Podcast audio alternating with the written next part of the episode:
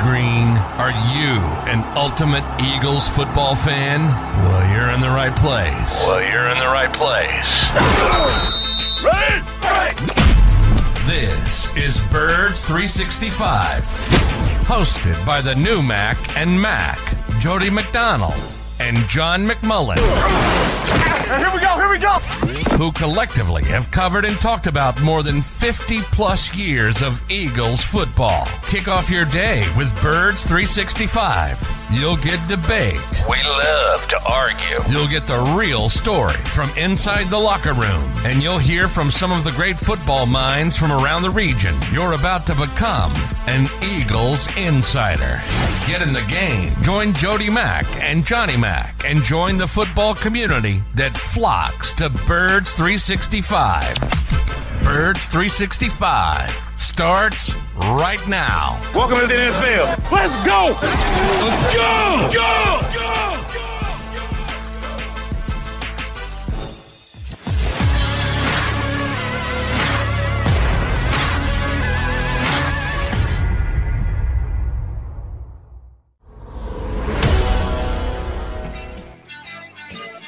And good morning, Birds 365 fans. Appreciate you streaming in here with Mac and Mac, John McMullen, and Jody McDonald.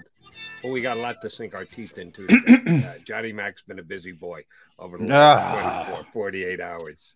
a lot of comings and goings with the Eagles and the entire National Football League um, because that's what happens at this time of year. That's the way they put out their rules. That's how they have to uh, create their rosters. And I think it's a really good thing, not just for us, but for football fans in general. It gives you something to pay strict attention to. Just a quick behind the scenes thing. Um, yours truly works Monday and Tuesday nights on WIP. So I'm up till after two o'clock in the morning. I'm back up at six fifteen to get ready to do this show. So I get a nap on the days that I'm up till two o'clock in the morning the previous. So yours truly was sound asleep yesterday when I heard my phone buzz. So I took a half look out of one eye and saw a text from Johnny Mack. Reagor traded to the Vikings. Oh, okay. I know we'll be talking about that tomorrow. Thank you very much for keeping me updated, Mr. McMullen. It finally came down. We've been talking about it uh, after his first year. People started speculating with the Eagles uh, deal Jalen Reagor. After his second year, the price came down significantly. But I give Howie Roseman credit. I give all you media guys who were spouting the fact that they were close to getting a Jalen Reagor deal done, and they did. Not a hefty return for Reagor, actually a pretty poor one. And I got to tell you this, John. I don't know if people uh, and everybody reported, including yourself, um, are just following the Eagles' lead because I'm sure they wrote the release this way. Jalen Reagor traded for a fifth round pick that can de escalate to a six round pick. I don't know about you, but every single trade I've ever seen it was a conditional. Oh pick. yeah, that was my started first. with the lesser pick, and it That- could that- escalate to a better pick. Yeah. But yesterday, when the Eagles announced it, it was a fifth round pick that can de escalate to a sixth round. Well, Stop real it. quick, real quick. You're right. You're 100% right. That's what I was going to laugh about, but it was a fourth it- it's a fourth round pick from the Eagles perspective that can de-escalate to a fifth round pick. sorry. Uh, Um, and they got a seventh round pick. So you're right. I, I was asking around. Look, when it was first reported, Adam Schefter was the first who had the uh, the details, and you can tell where Adam got them. He got them from the Eagles. He didn't get them from Kwesi Adofo-Mensah, because yeah, I have never heard of a de-escalating conditional pick. So I give Howie credit for inventiveness there. But yeah, it's a conditional five. Um, and and and who knows? I, I I don't know the the statistical measurements. Maybe it's more likely to be a four than a five. I don't know. I don't know that at that point. I imagine we'll find it out at, at some point relatively soon, um, from one side or the other. But um, yeah, I and I asked around, and I asked uh, Zach Berman, our buddy, because he's really good at uh, minutia. He's he's a um, he just remembers everything. He's got a tremendous memory. I think I have a good memory, but he's got a steel trap. I have never heard of a de-escalating conditional pick. So you know when everybody's lauding Howie Roseman, and look, I've been on board on this show. I think he's a top. People say top ten. I think top five, and I got crushed for it. Believe me. Uh, now they're on board again. I'll wait for my apology, but not because of this trade. Not because of this trade. Although Yeah. that was very, very inventive, um, and people are doing circles because they think I will give Howie and look. Yeah, I knew he's he's gotten offers. He's gotten multiple offers for Jalen Reagor, and he was holding out for what he wanted was a conditional four that could move to a three. That's what he wanted. You know, dating back to the the trade deadline last year, Baltimore was very interested, uh, but they weren't going to go to that price. And how he was waiting and waiting and waiting and waiting. He was never going to cut him. And and once you know teams around the NFL know, well, they're not cutting him. Um, you know, he he, you know, in the past they did it with Eric Rowe, somebody like that. You know, once you keep somebody on the 53 and clearly indicate that you're going to keep them unless you give us something. So that kind of spawned the whole thing. But yeah, I mean, I've, I've said it from the start. It's the best path for both sides. Change of scenery. Um, I don't, I don't know. I don't know how Jalen's going to handle going to Justin Jeffersonville um, because that's all he's heard about for two years. But Mhm. you know, Minnesota needs a punt returner. Um, he's going to be the punt returner. He's going to be the fourth receiver. So there's not going to be any pressure on him. They have Jefferson. They have Adam Thielen. They have KJ Osborne. He's never going to see a double team in the rest of his life, at least uh, there. Um, he's got a high volume thrower, which I talked about. If he can't succeed there, he's not going to succeed. Um, and and and you know I'm rooting for him because he's a nice kid and he's a hard worker, and I think that part is I've said it numerous times on this show, completely unfair. Uh, those who said he, um, you know, he didn't perform, that's that's fair, but you know I, that Giants game, for instance, with the two drops. I just gave him a ton of respect. That was COVID. He could have hid in the locker room. We can't get in the locker room. He came out, he spoke. You know, he's had a lot of tragedy in his life. Lost two close friends, Jeff Gladney, Mo, Gladney most recently in a in a car accident. Lost his grandmother. He's had a lot of issues off the field. You know, I'm I'm rooting for him, and I know Eagles fans aren't, but I'm I'm I I, I hope he does well. Um, but he didn't perform here, and that's that part of it's fair. And one thing you could see yesterday with the limited media availability they gave some of you guys for Eagle players, to a man, it seemed like every one of his teammates was pulling for him. Yeah, That they Yeah. they think that change of scenery could help him, and they want to see him do well. So uh, you're right. I think he was a pretty well liked guy in the locker room, and uh, anyone who suggested that he wasn't uh, trying his hardest or didn't have the right attitude to play, uh, I'm with you. I think it's just uh, resentment because he didn't produce. But the bottom line is he didn't produce. no, that's Good fair. guys, work hard. That's nice. Appreciate it. Thank you very much. First round pick who produced as little as he did is not going to be appreciated, overly appreciated. You- shouldn't be picked on, and people shouldn't make stuff up about you. You're right. But sorry, the Jalen Reagor experiment here in Philadelphia was a failure. And whether yeah. how he how he got a pick that can potentially de-escalate or not, I'm sorry. Two years later, for a first round draft pick, any way you slice it, it's not good. How he's doing a saving face deal is what this is. This isn't a turn around and get better for it type deal. You used the first round pick two years ago, and the Yeah. guy gave you basically diddly squad over those two years. Uh, Jalen, good luck. We wish you luck. We're, we're we're pulling for you, but you will not be missed here in Philadelphia. One thing you did say, I got to follow up on though, and uh, it plays both in Minnesota and Philadelphia. He will be the Viking punt returner. Oh yeah, That's one of the things we did get to see here in Philadelphia the last two years, and add that to the fact that he didn't make enough plays from the line of scrimmage. He's not a real good punt returner. Why No. is he just being penned in as a punt returner anywhere at this stage of his career? the same reason he was going to be the punt returner here. He can if catch we- him. if he stayed uh, because he's the best option. They had uh, a kid out there, Ihmir Smith Marsette, who they cut uh, once they got Jalen Reagor, He was disaster in the preseason, fumbles all over the place. Um, yeah, I mean the Eagles don't have a punt returner. I, I, they don't. They don't have a punt returner. That, that's going to be my next question, yeah. bud. Uh, you know, Britton Covey, maybe he gets elevated. They have an open roster spot. Um, you know, but he did nothing. He can catch the ball. Uh, so at least you have the security part of it. Uh, but he did not look like an NFL player to me in training camp. Um, you know, maybe you throw Kenny Gainwell back there, but I, you know, I've seen him catch punts in in practice, but I've never seen it in a game. DeVonta Smith can do it, but you're not going to waste DeVonta Smith, obviously. Um, I, I, wouldn't say waste; I'd say risk.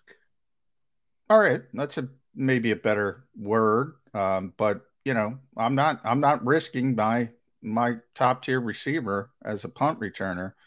Um, so right now, and again, there's there's time. You know, you want you probably want to have your roster situated by Wednesday of next week when you start really ramping up, uh, preparing for uh, the the the opener, season opener in Detroit. Um, I imagine it, it'll be clear by that point who they they want. Nick Sirianni is going to talk later this morning. Um, so I'm sure he's going to get asked that question, and I'm sure he's going to not tell us, but he'll, he'll get asked the question. advantage. Yeah, yeah. Um, probably because he doesn't know. that too. He won't. Yeah. He won't say it that way. Yeah. I don't know. No, I don't. I I I don't know. Maybe they'll have open tryouts uh, today at practice, and just just put everybody back there. You know, maybe there's one of the defensive backs that has a history, but they haven't been doing it um, as as a punt returner. Yeah, and Minnesota was the same way. Did Chauncey Gardner Johnson did he return punts in high school? Um, we, we yeah, I mean, you you start thinking about athletes, but you know that's that's a position where you know back back to Reno Mahe, you know when people would be upset. That's a position where you got to have security first, and then hopefully something else. Um, and maybe that's how Britton Covey gets on this team because Britton Covey, I know, can catch the football. I don't know if he can do anything else at this level, but I know he'll catch the punt. Um, and maybe they just default to that until they can find somebody better. In Minnesota, yeah, same situation. Uh, and they don't have the the history But yeah, Remember, he got I, I say it all the time with Derek Barnett here you know, he's not a first round pick there. He's coming in as a reclamation project. Um, there's not going to be these high expectations. Um, he's not even, he's, you know, he's expected to be the fourth receiver. Um, so it's a different situation there than it is here. Um, and maybe he can excel with less pressure. I don't know.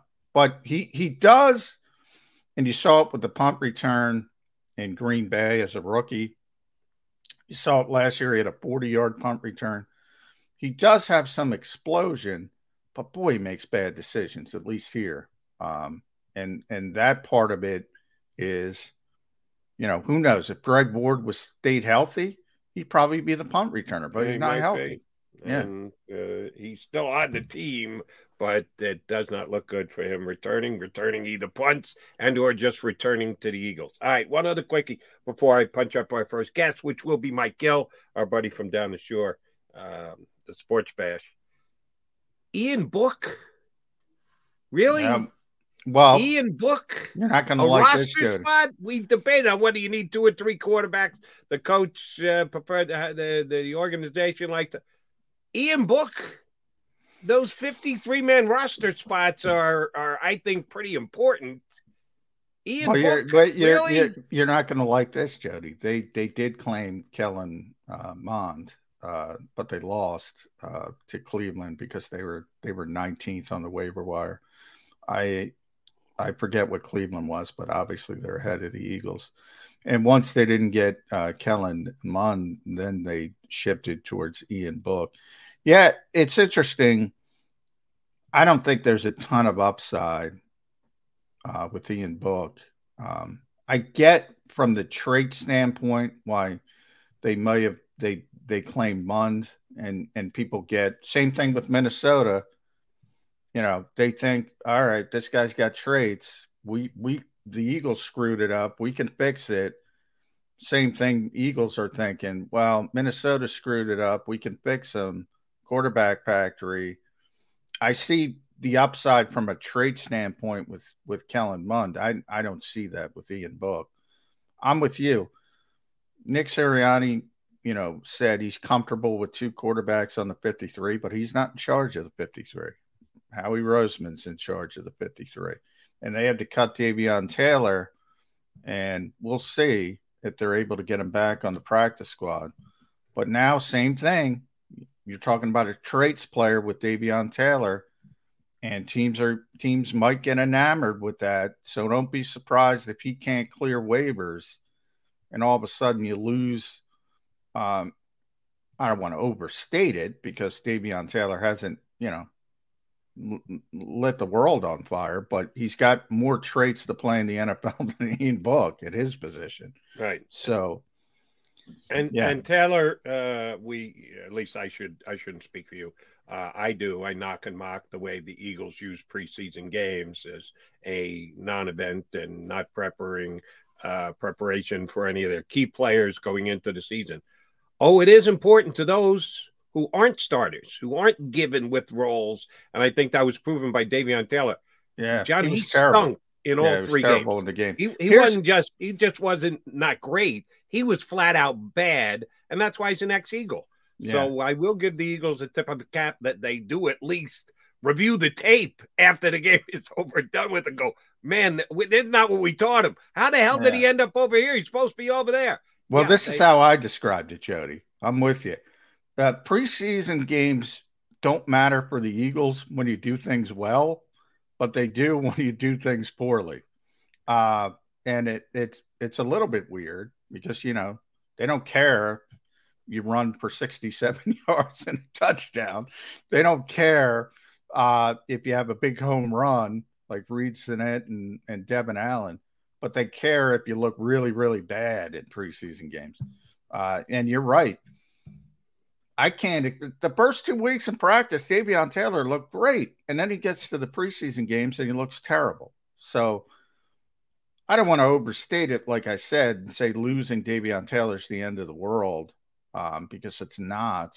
But he's really athletic, and if that light ever turns on somewhere, um, you know, I I would like to have him just because of those traits, but you know, I'm not going to lose sleep that you don't have him.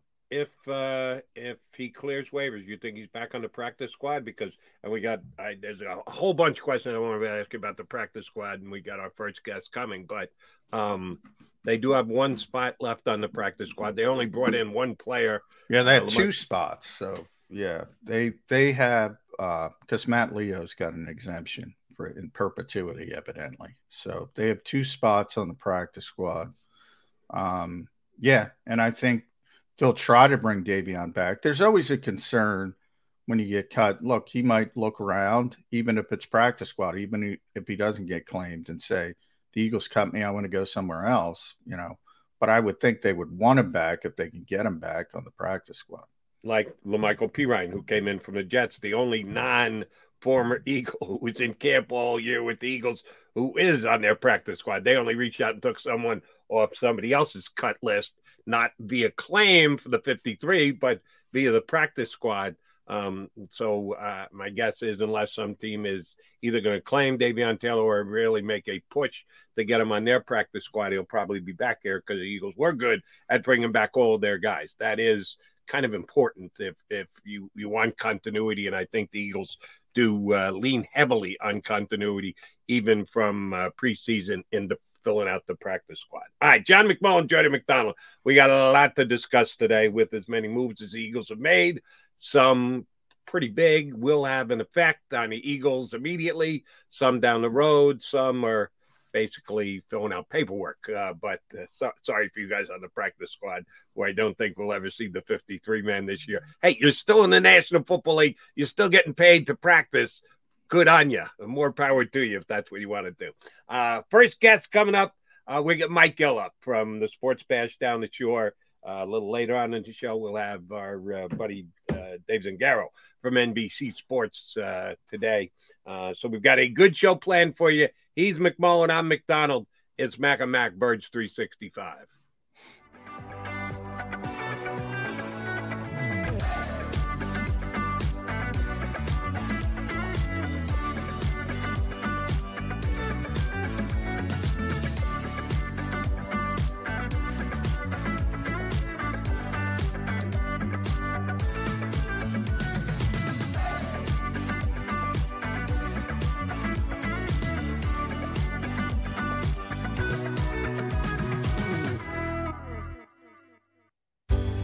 Go passionately.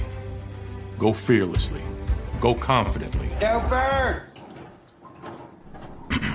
Go confidently towards your goals with First Trust, Philly's hometown bank for nearly 90 years, and the official bank of the Philadelphia Eagles. We're focused on getting you over the goal line.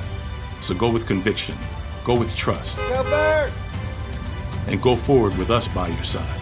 First Trust Bank, the official bank of Philadelphia Dreams. Oh, and go birds.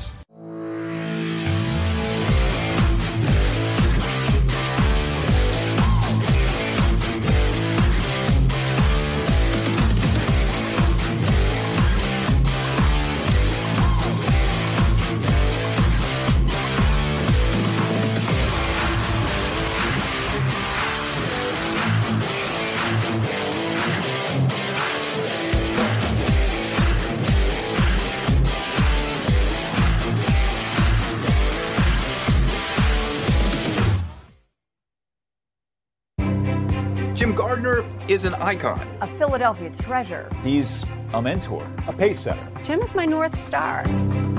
He's trusted, revered. Appreciated. He is Action News He's compassionate, honest. and fair. He is extremely dedicated, motivated, and always seeking the truth. He's also funny. We are a team of many. Jim Gardner is our leader. And we're lucky to have him. At Stateside Vodka, every new customer gets the world's best rocks glass. Free. You're telling me that bottle is cut in half? You could say that.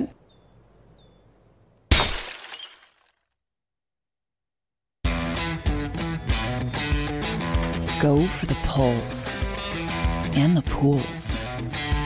Go for the oohs and the ahs. Go for the bubbles and the bubbly. Go for the story and the stories. Go for the win. Go to Ocean Casino Resort. Book your trip at theoceanac.com.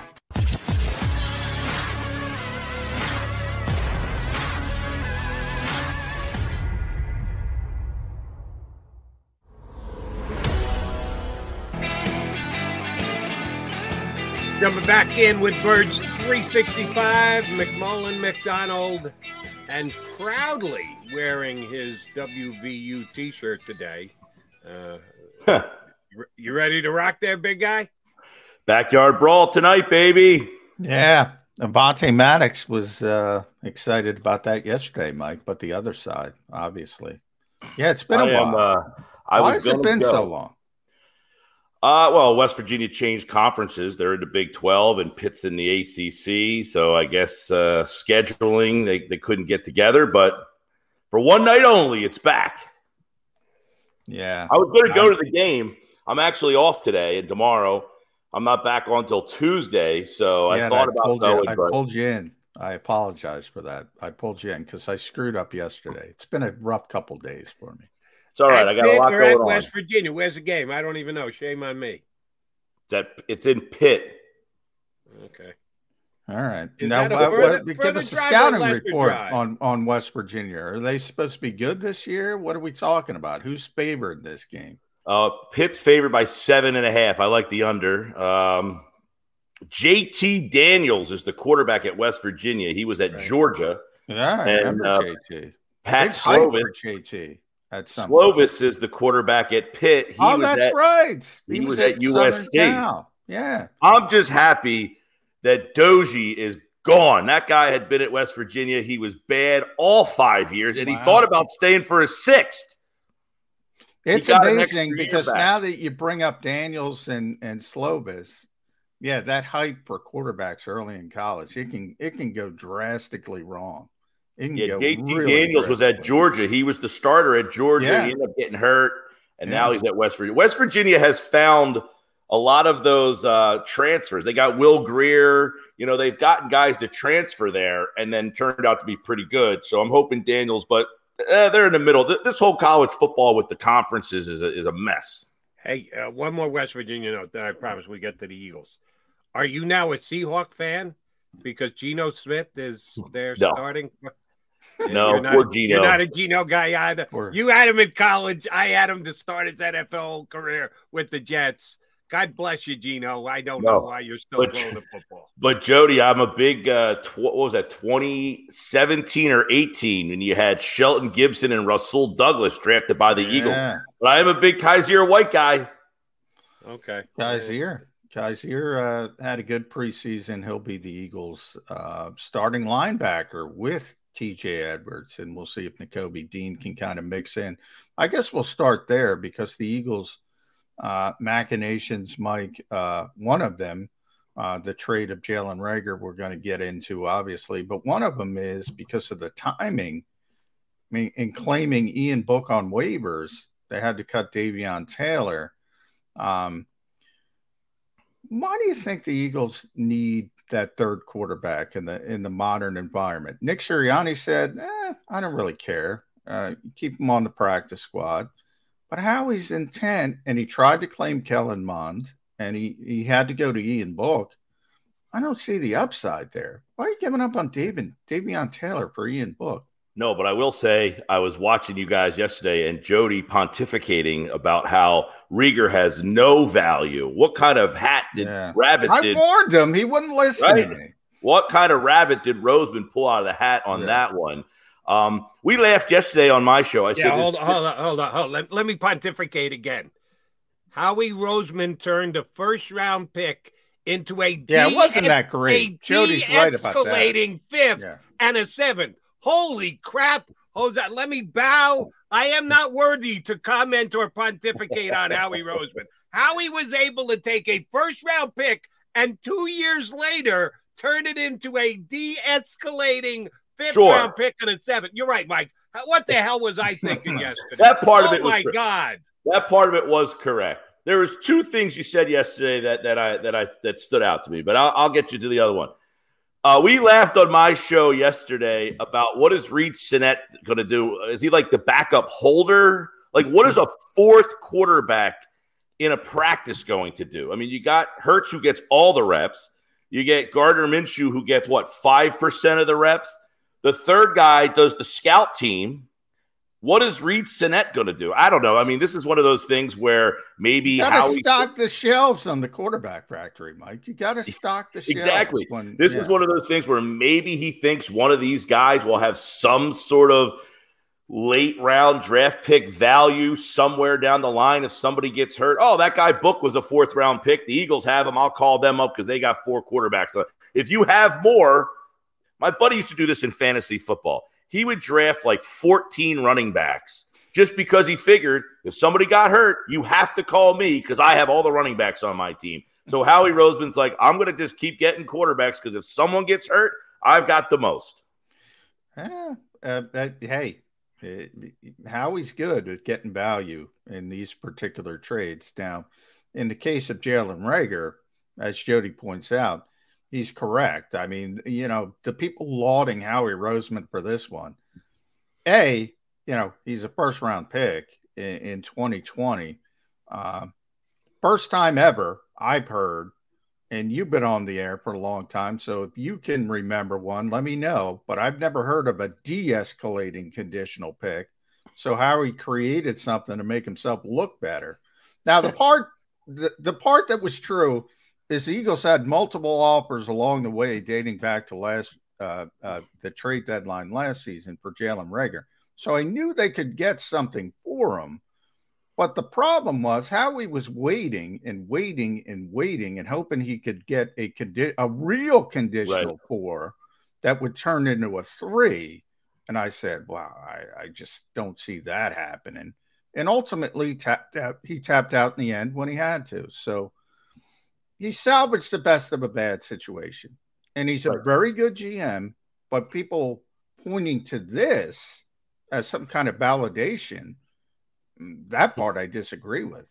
Well, no, and listen, I we asked this question yesterday. You know, like, and that when you ask, what are the moves that Roseman has made that have just been complete the wrong move?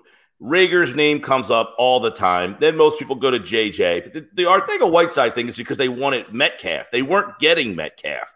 Yeah, so you can't say he made he drafted you know, other than that, the one that I come up with is the Alshon Jeffery contract. I think that was probably a, a major mistake. You can say the Wentz deal that they didn't need to sign Wentz, but teams, you know, if you get your That's quarterback, you yeah.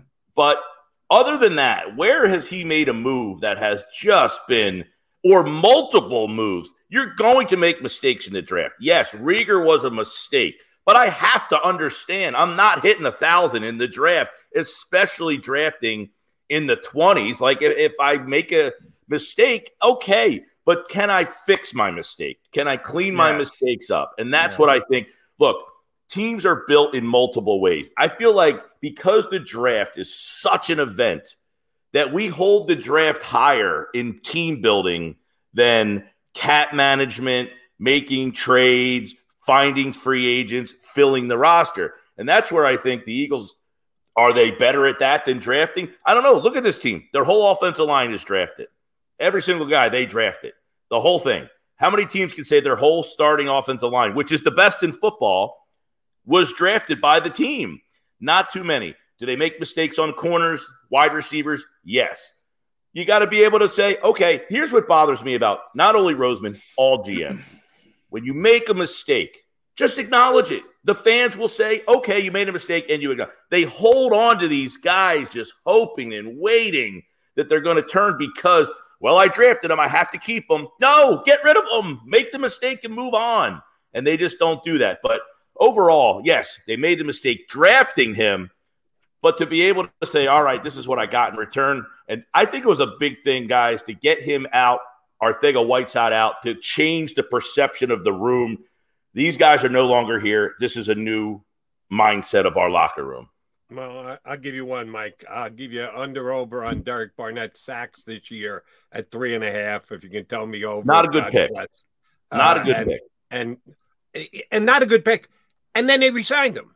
So you were just talking about, hey, you got to move on from your mistakes. They went back and resigned him again this year. How yeah. would you describe that? I don't mind the re-sign eh, eh, at the value. He he's going to be a rotational player. He was drafted to not be a rotational player. Yeah, That's the exactly the re-sign. Okay, you want to be a situational pass rusher. I'm okay with that. But as a 14th overall pick in that draft, did not it, it has not worked out. Yeah, here's the problem with Derek Barnett. If it was in another city, it would be fine because he doesn't. It, it because it's similar to Jalen Reagor now in Minnesota he's not a first round pick there. So he doesn't have first round expectations. He's the fourth receiver, he's the punt returner. If Derek Barnett went somewhere else, he's not a first round pick. They'd say, hey, that's a pretty good situational pass rusher. The problem is the Eagles re signed him, and everybody's going to say first round pick, first round pick, first round pick. Those expectations are, are real. Yeah. And Listen, yeah. Is there a Browns 365, a Steelers 365, a Colts 365. No, you guys will pontificate. There's the word twice. Sorry.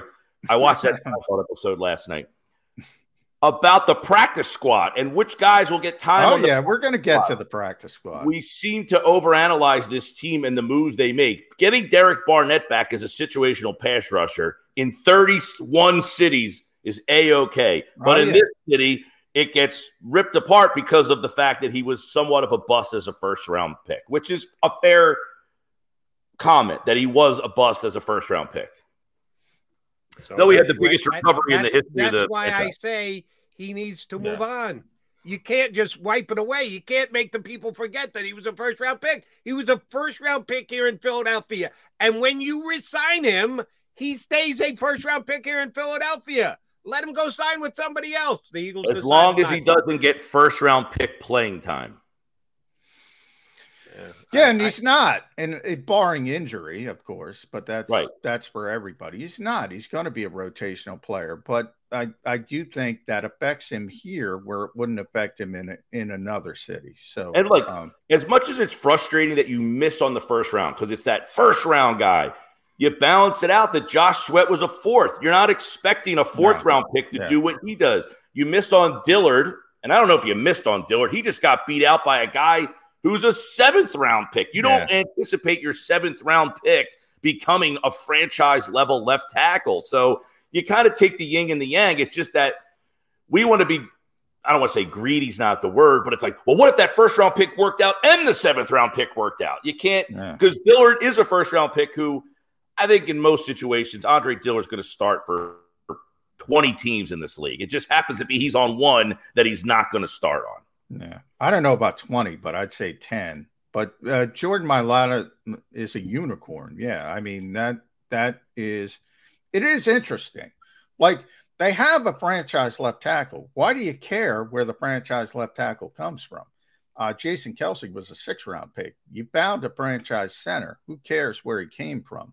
Yeah. Um, on and on and on. But it seems like pedigree uh, with with fans and to a certain extent, even general managers, they they're obsessed with pedigree. They're obsessed See, with it. And I think the other way, like if I'm the GM, I like to throw it in people's face that I found a guy in the seventh round. I got the sixth round guy, and we're playing a guy who's in the sixth round, and you're still rotten, trotting out a second round pick who can't play a lick just because of you drafted him in the second Well, round. Well, they do it. They do it. They do it with the undrafted guys. They all go, "Oh, look at me! Look, I found Reed Blankenship. I found Mhm. Josh Jobe. I found Josh Sills." So they do it with the undrafted guys.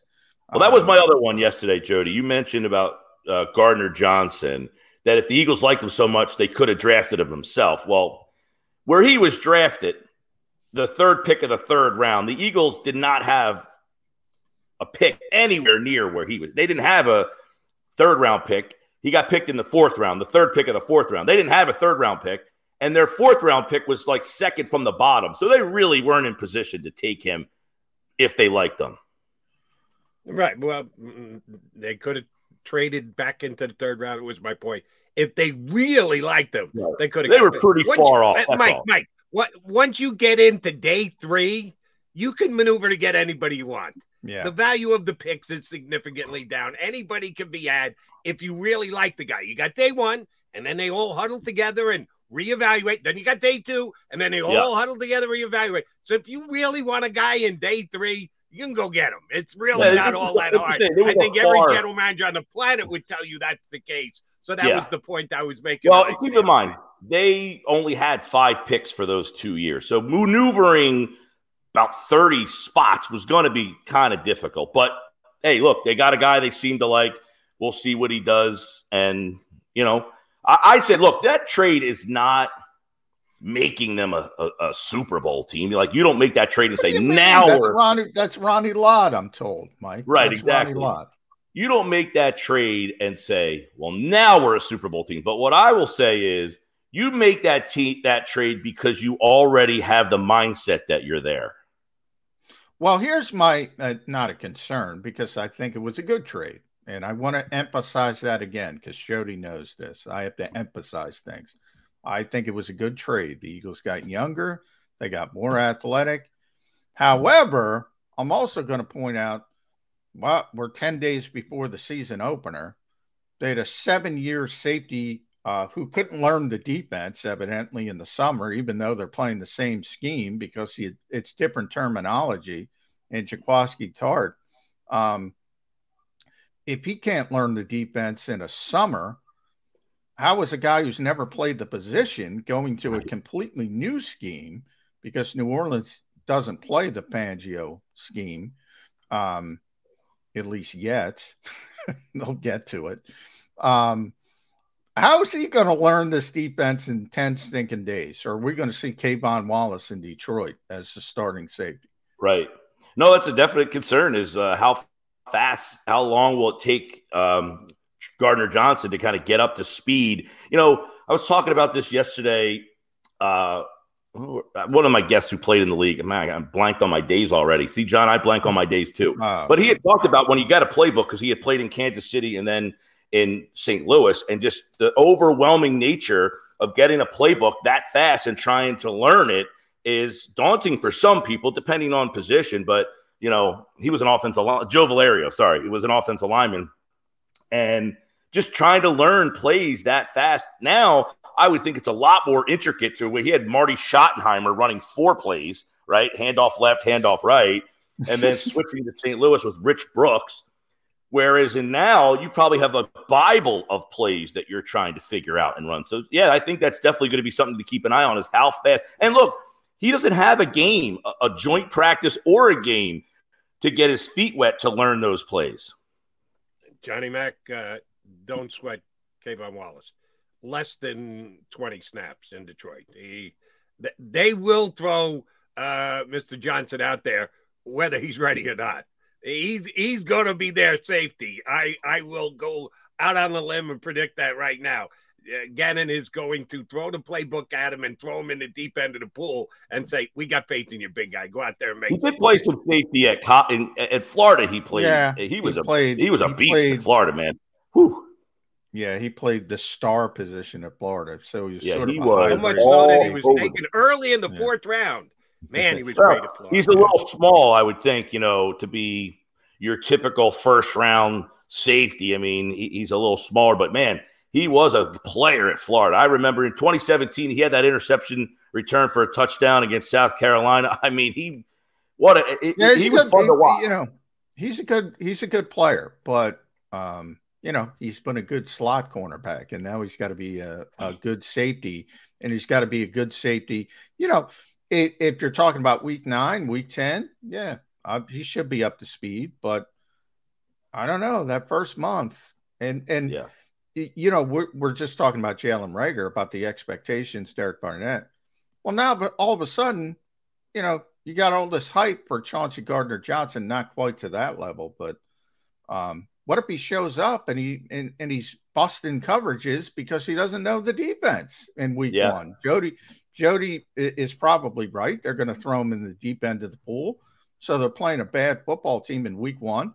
What if a, a, a, Amon St. Brown runs by him because he busts the covers, because he screws the covers, and all of a sudden right. Eagles fans are all over him? I can see this happening. Mm-hmm. It doesn't take a, a it, it, it's not a stretch to to to to think that might be the case. No, definitely. I mean, um, not to say that if you put K'Von Wallace out there or well, somebody else, yeah. that wouldn't yeah. He'll know the coverage and bust Brown that runs by him yeah. too. Yeah, right. And let uh, Tyreek Hill run right. Well, every that's not fair because Tyreek runs by everybody. Well, but. I've been asked so much in the last week about my thoughts on John Gannon with you know this talent and and I'm giving the guy the benefit of the doubt that he didn't have the personnel to run the defense. So I'm not ready to say this guy is a total failure, but I'm certainly saying I would think the Budweiser hot seat is directly has his rear end in it right now. I think there's as good a chance he's a head coach in the National Football yeah, League. I think there's a better chance he's a head coach than yeah. No, well, next year. Then just Yes, but that must mean that the defense played well. If this defense doesn't play well, our team's going to say, "Man, look at all the talent this guy had," and he and he still didn't have it. Like last year's defense, I just say they just didn't have the talent. To, what were you thinking? And he like, almost got it, and he almost got a job there, Mike, because right. you know that guy can win over anybody in five minutes. So that's part of it, you know, building relationships and all that kind of stuff. But you know, he he had the the 10th ranked defense in conventional standards with that garbage the Eagles had on that side of the football. So he's well regarded around the NFL. I don't know how you fall flat on your face with this defense. I don't know. There's too much talent. Um, if he does, yeah, yeah. I think his biggest problem. Out of position. That's how. Well, you have a yeah. safety that's out of position. Yeah. Now the biggest problem for Jonathan Gannon to me is everybody's looking to hire offensive guys to be ahead. That's his biggest issue because very few teams want to go the defensive route at head coach now. So you're already behind the, eight ball a little bit. Um, but I, since we got into coaching, I'll shift it to the offensive side. I think because of all the the the talk about Gannon, like Nick Sirianni's kind of skating under the radar as a second year coach. Everybody's like, well, Nick's good. Nick's solid. Nick's this. Um, you know, gave up the play calling. What if this offense underachieves? Where are we with Nick Sirianni? I think it's a fair question because Sirianni, you're right. I, I, feel like he is, you know, he wears the t-shirts. He seems to know the role. You know, shows up at somebody's wedding in Isle. Uh, he, he he knows when to kind of like tug on the strings of the Eagle fan. So I feel like he's a popular guy, but we don't know much about him. What does he do well? Well, I think what he did well last year was he made the necessary adjustments. I mean, that team was throwing, throwing, throwing. He got criticized, and he said, "Okay, fine." I got a good offensive line. Let's do this. And it worked for him. So he's willing to make the adjustment on the fly. The players seem to like him. He seems to have the locker room. But that only gets you so far, right? You can only be Tim Tebow for so long before you've got to then perform. So, yeah, if this team struggles a little bit, the question will be does he make another adjustment on the fly? Hey, Shane Steichen, I gave you the plays, I gave you the ability, and it's not working. I'm going to take it back. We're going to change the offense. I'm going to change the quarterback. I know, Jody, you've been asking how long's his leash. I think that's what Sirianni's season really is, is what kind of uh, leader and manager and adjustment guy he is, more so than the X's and O's, right?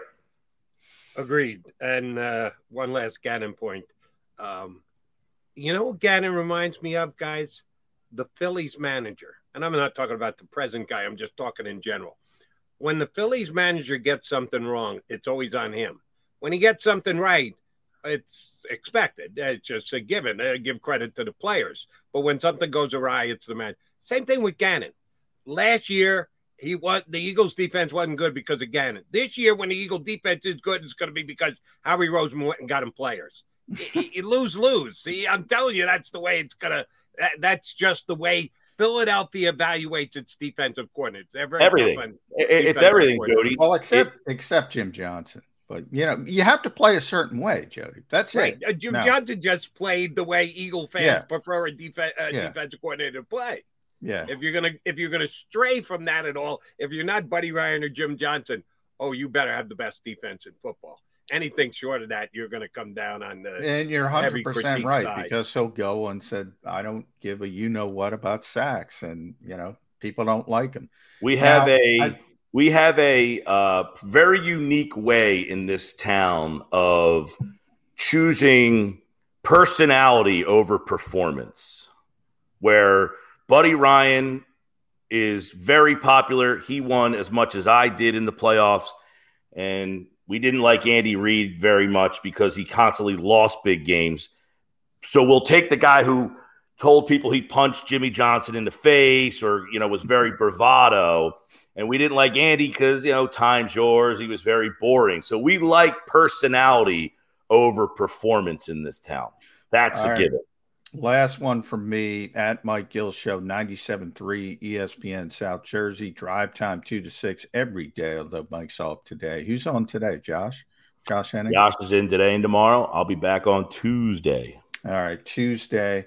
Just breaking right now Russell Wilson, five year, $245 million contract extension. Um, Eagles are going to have to deal with this after this season. Um, you know, it's great. Jalen Hurts is great right now. We're paying him $2 million for that kind of production. That's phenomenal. If you have to pay what 35, 40 well, Rocco Wilson just got what was that 50 million, 49 yeah, million? 49. Yeah. yeah. um, you know, that's the going rate. Uh, I know for a well, second quarterback contract. What? How does that change? And and it's keep going up. We don't have Lamar Jackson. It's going to keep going up and up and up and up. And Jalen Hurts. Do the Eagles want to be in that neighborhood for a quarterback that isn't what Jeffrey Lurie wants when it comes to the so-called high octane passing game. Did they ever did they even want to be in that neighborhood? I don't think anybody wants to be in that neighborhood, but you almost get to the point where you don't have a choice but to have to be in that neighborhood. Look, this roster this year is a byproduct of not having to pay the quarterback. There's yep. so many examples around the league that once you pay that quarterback, Seattle could not sustain it anymore, and they had to end up parting ways with Russell Wilson. You know, so many teams pay that quarterback. Dak Prescott gets paid. You already paid Zeke Elliott. Well, now I have to trade Amari Cooper. I have to start moving pieces. So all of these teams, um, Tennessee, they signed Tannehill. They gave that contract to Derrick Henry. You can't afford AJ Brown. All of these teams hit that crossroad of if we sign this big deal, somebody's got to go. The problem is who's there to replace that guy? Um, Ian Book. well, that's why you carry four quarterbacks is to try to find a guy who's competent enough to win, but maybe not a franchise quarterback, so I don't have to pay him. All right, uh, last one from me, Mike Gill. A little bit of a prediction, ten days out before the season starts, and it's a legit question because Miles Sanders is still not practicing. Now we're all assuming they'll be fine for game one. Maybe goes in, carries the ball in the first play. Oops, here comes Miles to the sidelines who's going to step in? Is it going to be Boston Scott or is it going to be Kenny Gainwell? Well, if it's in a game, if it's in a game, it would be Boston Scott. I mean, Scott seems to be the guy they go to in, you know, like a week or two increment. You're out for a week or two. I don't know that they would go to him for 17 weeks, but if it was a hey, he's out for two to three weeks, I think you see Scott there. If it's a longer term, you know, Jordan Howard's probably uh, hanging out in a, in a you know, no, they got Michael uh, yeah, uh, Ryan. Yeah, yeah Perine's a nice player. Yeah, yeah. Uh, Perine's a nice player, Jody. Right? Um, big he's guy, big back, right? Yeah, they you know, want. Twenty. He's got a little um, size to him. He's not ter- He's not Jordan Howard, but he's got a little size. yeah. Him. I like Scott. Anytime Scott gets a call, he always performs. So if it's short term, Scott would be the guy. I think if it's a longer term thing, you probably see a, a, Jordan Howard, or maybe they do what they did a couple of years ago. I know they had LeGarrette Blount at that time, but they made the call and got uh, Jay Ajayi. So you always have that option with Howie Roseman. We shall see. Michael, always a pleasure. Appreciate you hopping on board. Enjoy the. Uh, it's not the backyard brawl. It's the the transfer showdown at quarterback yeah. tonight between Pittsburgh and West Virginia. Enjoy, bud. We appreciate it. All right, guys. See ya. Thanks, Mike, Mike. Gill, Sports Bash 97.3 ESPN down the shore. All right, he's McMullen. I'm McDonald. That makes this Mac and Mac Birds 365. Yeah, we never even got to the practice squad. No great surprises there, but I want to get a couple of thoughts uh, from it from uh, Johnny Mac next. He's McMullen. I'm McDonald. You got Birds 365 right here.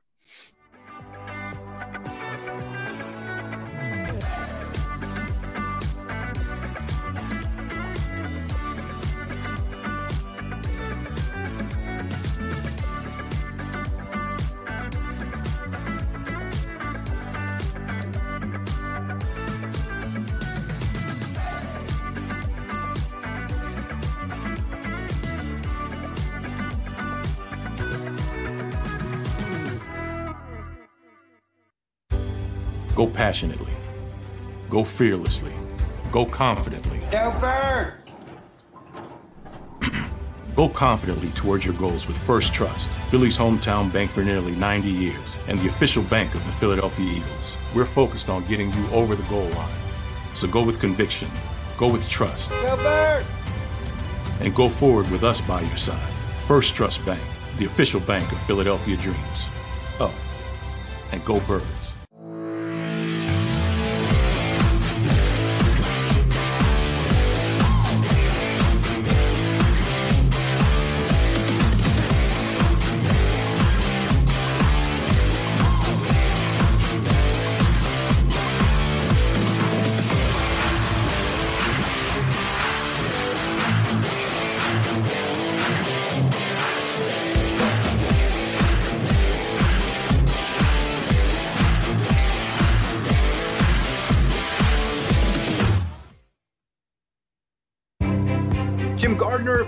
Icon. A Philadelphia treasure. He's a mentor, a pace setter. Jim is my North Star. He's trusted, revered, appreciated. He is Action News. He's compassionate, honest, and fair. He is extremely dedicated, motivated, and always seeking the truth.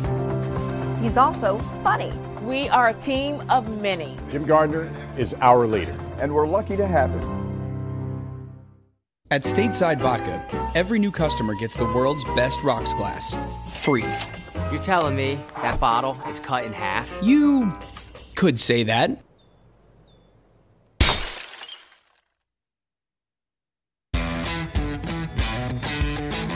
Go for the pulls and the pools.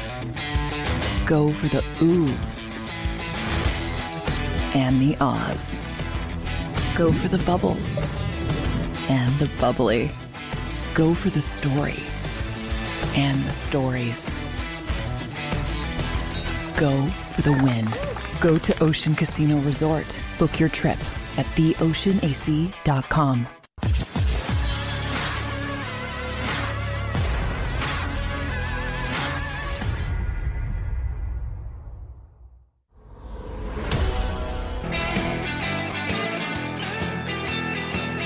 John McMullen and Jody McDonald, your Mac Mac 365 guys. If you streamed on in today, that means you at least like the show a little bit. Do you like it a little bit? If you yeah. do, hit that like button. Give us a helping hand with our uh, our algorithm. What are we going to ask them to do, John? Uh, like, share, subscribe. Like, do, share, subscribe. Do uh, we're exploding here on the Jacob Sports Channel.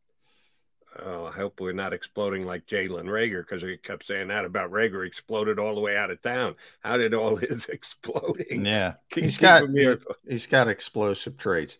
By the way, you you were right. I, I forgot to add uh, La'Mical Perine into the practice squad. So the Eagles do have one spot. So they right. have one spot left. Yeah. Um, and and I saw Perine play both the last two years for the Jets. Okay, nothing special fourth round pick. They gave him a chance. He's he did special carry the here. Ball. He's special here. They need a they need a they need something at running back. So, you know, hopefully he's got some uh what was he, a fourth round pick, I think? Yeah, fourth. Uh, yeah, I don't, I don't know how things worked out for him uh, with the Jets, but uh, he is about 215. So um, at least he brings that kind of presence that they haven't had, and we we've been expecting the Eagles to add that, and um, we'll see if it works out a little bit. But we were talking about if something happens to Miles Sanders. I agree with Mike. It'll be Boston Scott, and they'll just keep Kenny Gainwell as the third down hurry up back, so they right. won't ship that. And if they need a big back later in the season, like Jordan Howard, you know, it'll it'll they'll have to see obviously what Perine does in in practice and all that, but he would be the guy I would think right now. See, having watched him play with the Jets the last couple of years, and yeah, I've seen every single Jet game because if I don't see it, I tape it, I get back to it. Um, it depends on how you want to define power runner. I'll tell you just my personal scouting opinion. Boston Scott is a better power runner than La'Mical Perine. P, Le, Perine might be a little physically bigger, but that doesn't really mean anything. You, no, you have I'm with to, you. I'm you with have you. to be willing to throw that shoulder in there and move the pile against two guys. He's when you need mealtime inspiration, it's worth shopping Kroger, where you'll find over 30,000 mouth-watering choices that excite your inner foodie. And no matter what tasty choice you make, you'll enjoy our everyday low prices, plus extra ways to save, like digital coupons worth over $600 each week. You can also save up to $1 off per gallon at the pump with fuel points. More savings and more inspiring flavors make shopping Kroger worth it every time. Kroger, fresh for everyone. Fuel restrictions apply. I don't want to call him a cutback runner. He's surely not a speed runner. He's, he's not a guy who's just going to uh, get to the corner and out sprint the guy and be able to turn it upfield and get three or four extra yards. But he's not a plow ahead type runner either. And I, I think that's what Eagle fans have been looking for. We need a guy who's going to move the pile. I, I, La'Mical Perine is not that back. If that's what the Eagles are signing him for, I'll tell you, I've watched the last couple of years and said he's not going to do that for you. I, Boston Scott is better as at his uh, smaller size, better moving the pile than La'Mical Perine is. I'll give you a guy who uh, is kind of like La'Mical Perine, except for me, only better. And if need be, drop the shoulder, move the pile. Uh, a guy that uh, could could absolutely get you that two yards when you need it on on third and two. Uh, Trey Sermon from Ohio State was cut yesterday by the 49ers. Now, I thought he was going to be a big time back, like a starting back type guy, a bell cow like back, and he has not been that for the 49ers since he was drafted. I was actually surprised uh, the NFL had this one more right than I did. Uh, I thought he could be a second round pick. I think he was fourth for the 49ers? I think it was third, third, but I'm not. I'll look him up real quick. Yeah, I uh, thought he had a chance to be uh, early day too, and he wasn't. Um, but the 49ers cut him, and here's uh. Third, third round, 88th overall. Okay. Yeah, I I thought he could go higher than that. So, uh, and now the fact that he's cut just. By the way, he started at Oklahoma um, before he went to Ohio State. Um, and he was in the same backfield with Kennedy Brooks. Trey really? Sermon. Yeah. And uh, Kennedy uh, is one of the returning practice squad guys yeah. for the Eagles. Good for him. Um, if you're just looking for the power guy who can just purely with his physicality move a pile and get a first down, I think he's better than La'Mical Perine. Um, did the Eagles miss out on an opportunity here, or have I just been overrating Sermon since I saw him I, go stone mean, cold dominant at Ohio State? When we're talking about practice guys, I mean, yeah, it's it's tough to say. I you know, I haven't seen either of them play that much. I will say San Francisco is the best running scheme in football. Um, so you know, if he didn't succeed there yeah. Um, that's kind of a bad sign, a, a art flag for me. Um, Speaking of which, and I'm sorry to interrupt, John. I just got to double check this. Did I miss Jaquiski Tartt signing with somebody yesterday? that I missed it. it oh, okay. it happened, but neither one. Um, yeah, just, just, had to double check because I I tried to stay best on safety, stuff. You're better at than me. I just needed to make sure I didn't miss something that he had actually signed on with someone. Um, yeah. Did we get an apology? I don't no, know. I'm, I'm, I'm waiting for my Howie Roseman apologies too. I, I got lambasted when I said he was a top five GM. Now everybody everybody will say top ten now. They won't go top five, but he is top five. He's borderline top five. He's um, certainly top ten, and he might be number five. I got murdered for I'm, that. I'm close got, with you on that one, Mac. I got, I got, I got murdered for that, but uh, it, it, it doesn't matter. It's part of the gig. Um, yeah, it's a Jaquiski Tartt. I I did hear, and I never I meant to go back and look. I didn't see it. Um, I I think he posted something on Twitter about not getting an opportunity or something of that nature, but um, I don't know. Eagles? Yeah. Really? Um, I don't uh, follow. Uh, yeah, I and I and I, and, I, and I never went back and and looked, but um, yeah, that was weird. Uh, I mean, as much as I snickered at, you know, he's a great safety, he's this, he's that. Um, I did think he had, you know, a chance to make this team. And he didn't, like I said, he didn't even get one first team rep the entire, um, the entire preseason. But you know they were able to get Anthony Harris back on the practice squad. I, I still think go next. I still think that's a mistake for this reason. And I go back and I always tell you, Moneyball is one of my favorite movies. Baseball, not football, but I always hear that Jonah Hill line. You know, your your goal is not to buy players; your goal is to buy wins. I was just talked about. I, w- I was just talking about Week One in Detroit. Now they're probably going to win the game. We're both on that same, and you more, even more so than me. Yeah, I don't think it's going to um, be competitive.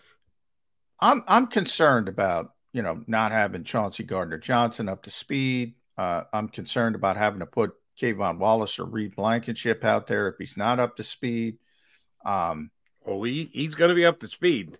Believe me, they're gonna. They're. Uh, let me Well, reiterate. that- they're throwing him in the deep end of the Yeah. pool. Either way, if you're right, and I think you're going to be right, uh, my point is he might not be ready. He- you know, they can throw him in the deep end of the pool, but if he's blowing coverages, you know, what good does that do? He's got to swim. Yes. Yeah. Um, Anthony Harris that signed for two and a half million dollars, Jody. Um, they already paid him a million of that uh, in the guarantee and the signing bonus. So, you know, they're doing this thing, uh, the week one thing that I explained with Jaquiski Tartt. If he's on the roster week one, that one and a half, half million dollars completely guaranteed. Who cares? Would Right. you would you would you take pay uh, one and a half million dollars to have competency as an insurance policy for week one? Buy a win. Go buy a win and have competency. I, I I don't understand why they just didn't keep Anthony Harris on the roster. And guess what? Then if you if you can cut him and, and Chauncey Gardner Johnson is ready to go, cut him then. So a, a million and a half. Who cares? That's what I said about uh, Mr. Tartt, because that same theory was espoused that I think it was you said maybe Yeah. they'll drop him and then bring him back. Why? Why? Why bother? Really?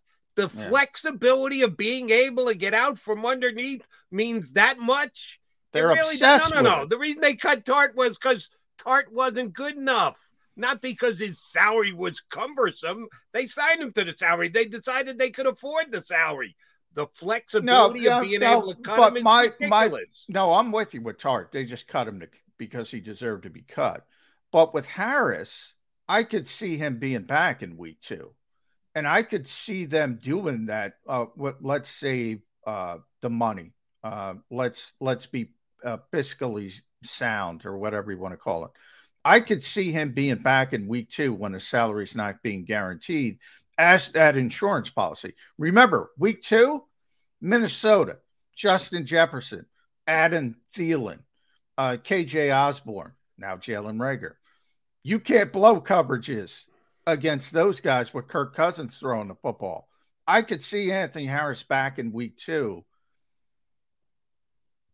I don't. I. I. I. I the um, one and a half million dollars for this team as an insurance policy. I disagree with with with the wrangling, even though they they were able to get the player back. Here's why I'm a little bit more. I, I think your point is dead on, um, but it's a hedge by the Eagles, and I'm okay with the hedge just because of the way the schedule lays itself out. Week one, uh, Gardner Johnson's going to be in there. I think he's going to swim just fine. I think it was overstated a little bit by Howie Roseman and Nick Sirianni that the mirroring of being a nickel cornerback and safety in the Eagles system. Yeah. By by the way, we asked Avonte Maddox. He didn't know what the hell we were talking about. He's like, no, they're two completely Two different. yeah. positions. I, I think it was uh, overstated by the powers that be when they announced the trade, but th- there are certainly similarities. Um, I think he'll be kind of shaky week number one, but I don't think he's going to drown. If they're throwing him in the deep end of the pool, I don't think he'll drown. I don't think uh, I'm, I'm on Ron St. Brown will run right by him and catch an 80 yard touchdown pass. No, I'm not worried about that. But there might be enough on tape for them to go, yeah, we still need to give him time. We yeah, we we acknowledge we threw him into the deep end of the pool, and then yeah, I'm gonna want somebody I can throw in and trust the second week of the season. That's why they did what they did. If they if they had lost uh, the the player because you put him on waivers and he signed somewhere else, then I go, you know, they they they they rolled the dice here and they paid a price. They didn't. They got him back for the practice squad. They can plug him in if need be, week two, week three, whatever, until their starting safety gets up to speed with doing everything. I think maybe there's some luck involved, but I think I, they actually played their cards the right way there, John. Um, it, it- you're probably right, but it is a calculated gamble. Yeah, it and was. that, and that and that's all I'm saying. But it still is, E- even though they got the player back on the practice squad, it still is because you don't have them for week one, and at least you would have had that insurance policy for an, a, a, a, a million and a half dollars. That's how I look at it. You would have been very comfortable uh, in week one for a million and a half dollars. Is that worth it? For the Eagles, it wasn't worth it. You know, I disagree with that. That's all I'm trying to say. Okay. They'll probably it'll probably work out. I'm with you. I'm still going to pick the Eagles to win the game. I I think you're right. I think Gardner Johnson will be thrown into the deep end of the pool. I think he'll struggle a little bit, but he'll do enough to win the game. Um, and week two, they might have Anthony Harris back, and they might have the insurance policy, and everything works out. That little inkling, that little inkling, I, I'm, I'm it bothers me because it's such a cheap price tag. That's the only reason it bothers me. Here's here's what it comes down to. I think it's pretty darn simple. If they had cut Reed Blankenship, would anybody else have claimed him? They like the I player. doubt it. They I think doubt he's going to be a Well, real if, good if- player if they would the have road. cut, if they would have cut K'Von Wallace, nobody was claiming K'Von Wallace. Okay, you want to go K'Von instead. Uh, you're probably right. The the guy who was more likely to be claimed was probably Blankenship Yeah. over Cave. Yeah, Here- so yeah, you're right.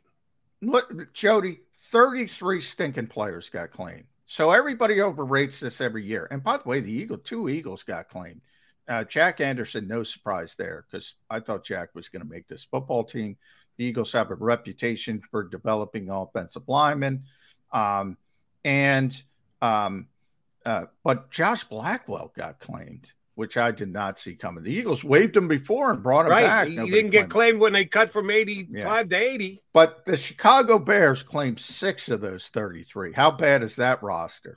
The Giants, uh, I believe, claimed four, or I think Jacksonville was at five. Uh, we know that's a bad roster. Um, Giants were four, uh, and they got Jack Anderson, and they're gonna they're gonna get a good player in Jack Anderson. I think he can play a little bit. Um, but uh, brings up why not demote K'Von Wallace to the practice squad and elevate Anthony Harris? Yeah, you can do that, but then his salary's guaranteed for the entire year, which is the whole reason they cut him. So I I hope they they come to their senses uh, over the next week and just elevate Anthony Harris and say, you know what, we probably shouldn't have done that, and we'll pay him the one and a half million dollars and and be done with it and pay him for the whole season. Then you have that competency on the back end just in case as an insurance policy. But the fact that they cut him, they're not going to bring him right back because he's vested. And if he's on the uh, if he's on the uh, roster week one, his salary's guaranteed for the entire season. You know what it'll probably be decided upon? Uh, they've now thrown him into the pool practice. Uh, if he is doing the doggy paddle and looking okay, then they're not going to do anything. If his head's underwater and he seems lost, then it seems like it's a bit too much. Then they may actually go to that, John. They may go. And then they got lucky then because they could have lost the player. Could uh, have, and but then and then and then it's just pure luck. There's but uh, luck- then yeah, then you should have involved, just yes. kept him. Yeah, it, But, it yeah, cheap that- insurance. That's what they pay Howie Roseman for is to have a read on the rest of the league. You got you to know your own team, but you also got to know what the other 31 teams are going to do, or at least have a good guesstimate at what they're going to do. And he guesstimated right that uh, no one. Well, the curveball, Anthony Harris. it- it- you're right, but the curveball is the player might be upset and not want to return. True, but once you Um, get them done, you you yeah. also have to be able to read that that the guy will come back and. Uh, and I'm sure you saw it. NBC Sports had a, a real nice feature on him. To his credit, he went out and did a personal appearance for a charity, even after he was given Yeah. his walking. Oh, he's a great dude. over in Cherry Hill. so dude. you could tell he was a Philly guy. Really likes his time here in Philly. So maybe they relied on that to, in part, make their decision. And we'll see. Maybe he's elevated. Maybe he is back on the uh, roster, and the Eagles go. Yeah, McMullen's right. We're, we're, we're arguing over pennies here. It's a Yeah. billion dollar industry, and we're going to pay him. What's the weekly salary of an NFL minimum? Uh, I don't know what the weekly is. 70 uh 705 is the minimum salary this year for a rookie player. right, as compared to the veteran minimum, which is he now would get if they elevate him. It's not that big a difference. No. So if if if it is that big a deal in the eyes of the coaching staff and Howie Roseman, I think the Eagles will do that. I, I don't think they're going to because I think they're going to throw Gardner Johnson to the Wolves in the deep end of the pool, and I think he's going to swim just fine. So uh, when the game is over and done You're with, probably right, but I'm here to hand wring, Jody. I like to wring some hands. If if need be, I'll wring hands with you, big guy. But in this case, I don't think it's necessary. All right, uh, quickie timeout. Uh, when we come back, we'll have one of our favorite national guys join us. Uh, Chris Landry, former NFL coach and scout. Uh, Landry. Now, Dave. Zangaro today. Oh, You're what am jumping ahead. We're going to have Chris, Chris Landry tomorrow. I'm trying to get the Friday in the worst Yeah. Yeah. And you've had a tougher week than I have, but you and I are both trying to get to that weekend ASAP. Dave Zangaro from NBC Sports Philadelphia is going to join us next here on Birds 365.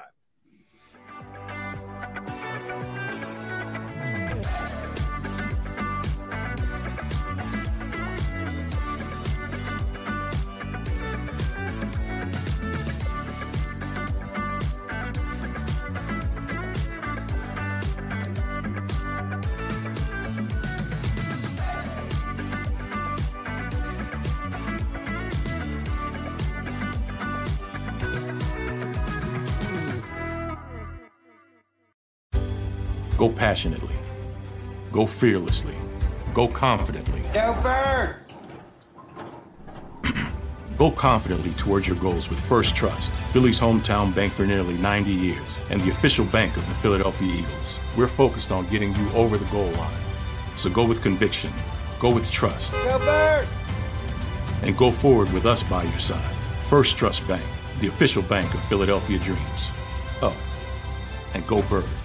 Plan your day with confidence. Definitely want to keep the umbrellas on hand. And keep your family safe with Action News and AccuWeather. Numerous tornadoes. Well over seven inches of rain. Your go to team when severe weather strikes. The water is still rising right now. Keeping you prepared wherever you watch on TV, on 6abc.com, and on our streaming apps. And that's when we go severe weather mode and on the air for you. Action News and AccuWeather, the team you trust.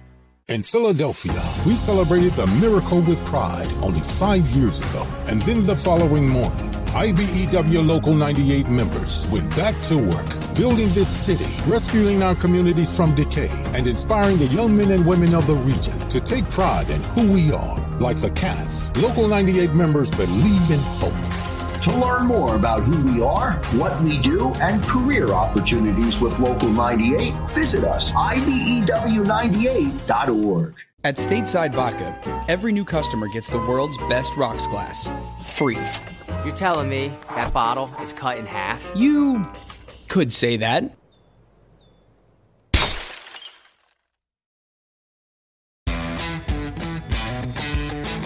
Go for the poles and the pools.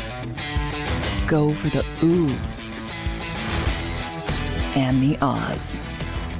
Go for the bubbles and the bubbly. Go for the story and the stories. Go for the win. Go to Ocean Casino Resort. Book your trip at theoceanac.com.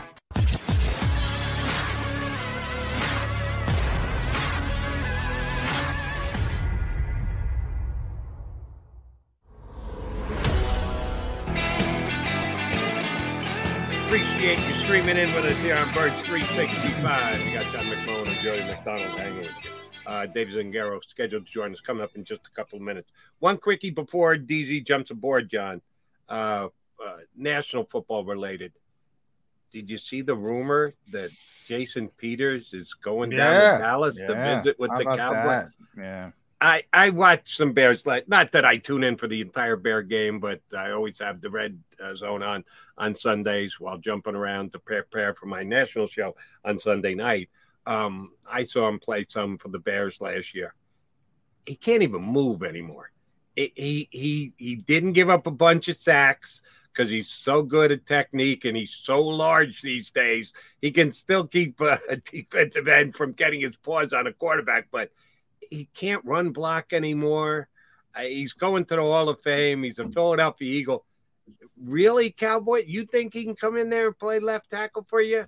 Is this something that scares you at all? Jody. It happens, you know. They got to throw Tyler Smith into the deep end of the pool, and I think they overdrafted Tyler Smith. So, you know, he'll always have a first round pedigree in Dallas. Um, Yep. and I don't think he's a first round player. So, um, Yeah, you know, if you're calling up Jason Peters and you just drafted a left tackle in the first round, you're already no, you're probably overdrafted the left tackle in the first round. Right. Who they uh, the day uh, on draft day they said we're looking at him as a left guard, even though he was a left tackle in college. They had him projected there, and now out of desperation because of the massive injury, they're going to have to reevaluate on the fly and move him back out to left tackle. As as overmatched as he may be, much like uh, Chauncey Gardner Johnson being thrown into the deep end of the pool, that's what they're going to do with at least this kid is only a couple of months removed from playing left tackle. Chauncey Gardner's a couple of years removed from playing safety in Philadelphia. So we'll see how the transition goes. All right, we see him in the green room. That means he's ready to jump aboard with us. Here he comes, Dave Zangaro from NBC yeah. Sports Philadelphia. Uh, you, you, tired of hanging around with McMullen already? The season just getting underway. But you spent all summer with him. You must be tired of hanging around with him. Oh, that that goes without saying. I can answer that one for Dave. No, no, it's uh we do have a long way to go here. We That's true. We're at That's the beginning true. of this. It's funny right. though. You spend so much time around the other people on the beat. Um you get like I'm not there yet, but like halfway through the season, you you ner- notice like all the question quirks and uh, oh yeah, and I have them too. Like we all have our ways yeah. we ask questions differently, or like I'll I'm guilty of it as well. Like we'll become fixated on one element of the yep. game, like yep. we can't get yep. over it. Those things are always fun. Yeah, and yeah, you're right. Dave taking a shot at me. I, I, I, am a shot at everyone. That's not yeah. a shot at you. Yeah, exactly. Feel free to take a shot at me. I'm not in with you guys, but they don't like the way I ask questions because I'm too wordy. I got killed yesterday here on the stream, but that's okay. I do it my way. Yeah, we all have. Yeah, Dave's right. We all have our idiosyncrasies. So, yeah. and I want to talk to you about one of Howie's idiosyncrasies because I think this is phenomenal. And I, I don't think I asked you a practice. I asked Zach, and Zach's great with minutia. So are you. So I, I want to ask you this. I do not recall a conditional de-escalating pick in the history of the NFL. I was that was brilliant wording. That was brilliant wording from Howie Roseman. But it's, it is what it is. It's I've never seen it. Normally, a conditional pick can become yeah. a better pick, not a right. worse pick. Exactly. Yeah. It's yeah. it feels like I mean this is just such a Jalen Reagor deserving language. like it's already like they're already expecting him to fail to live up to whatever expectations they have for him. It's insane. Yeah. Why would they work? Uh, obviously, like the wording and some of this stuff, and we don't know the conditions on the pick, but like a lot of times, it, obviously it looks better for the Eagles because they get to call it a yeah. higher pick than it might be. It's weird though. I can't remember ever seeing it. Ever. Well, does it just come down to Howie gave Adam Schefter? I believe Adam was first. Howie gave Adam Adam Schefter the news because if if Kwesi Adofo-Mensah, he would have called it a five, a conditional five that would turn into a four. Well, they still could have. Yeah. Uh, they announced the trade first, like officially. And, and, and, that's a good point. I have to look at their wording. I didn't I look at their the wording because I was they did.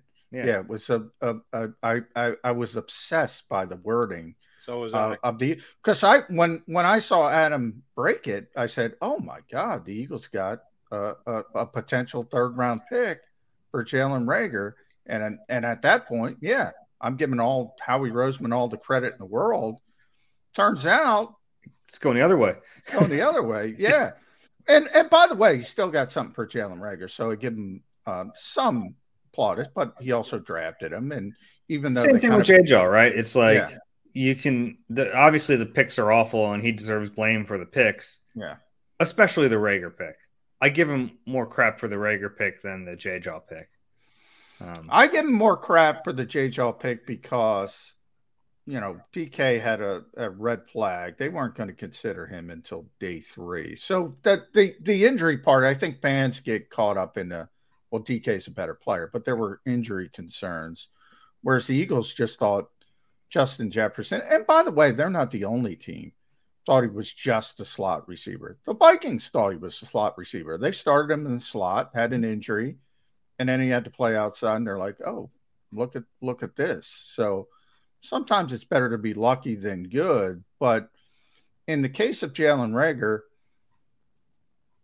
they the coaching staff kind of pointed. It's like that Spider-Man meme. You ever see the pointing at each other? Um, coaching staff pointing at Howie Roseman, Howie Roseman pointing at the coaching staff. Do you think Doug and those guys wanted Jalen Reagor? Do you think it was a Howie pick? Uh, I I think the coaching staff wanted the explosiveness, and I think the Eagles overvalued what they thought they saw in Jalen Reagor in that area.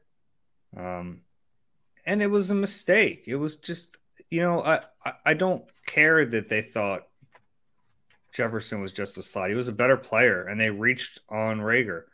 Uh, and that's what what made the pick so tough, and I think that's what made Reagor's life here so difficult. Is the Eagles went against conventional wisdom, and if you go against convention, and, and sometimes there's there's a positive to that, but if you go against it and you fall on your face, it looks even worse. Uh, and the the DK Metcalf thing is true. They didn't have him, you know, they they, they weren't going to draft him because they were concerned about the medical. Obviously, that ended up not being an issue, and he's a great player. But I fault them less for that. Um, fault Howie less for that. Maybe not the organization because they yeah. screwed that up, but yeah. Howie less for that than the. I mean, the that video of the Vikings draft yeah. room is going to be infamous here forever. Yeah. You know, yeah. and it was, and everyone in this city, it's a tough spot when it's, it reminded me of the Marcus Smith pick in a way where it's like they draft him, everyone went, what? What are you doing? And it just, it starts, and, and I'm not saying you have to draft who your fans want you to draft, but it, if you do that and, and the guy doesn't find immediate success, it's going to make it really tough. You better you better get that kind right. All right, I'm going to ask you to go right here. I got an under over for you, DZ. Last year, the Philadelphia Eagles had seven different guys return kicks for them. They only had two guys return punts, one of which was Jalen Reagor, who uh, returned 31 out of 33 last year. I set the over under at three and a half individuals who will return punts for the Philadelphia Eagles this, this year, which means you got to go double the amount from last year to get to the over. You're going over or under three and a half guys returning punts.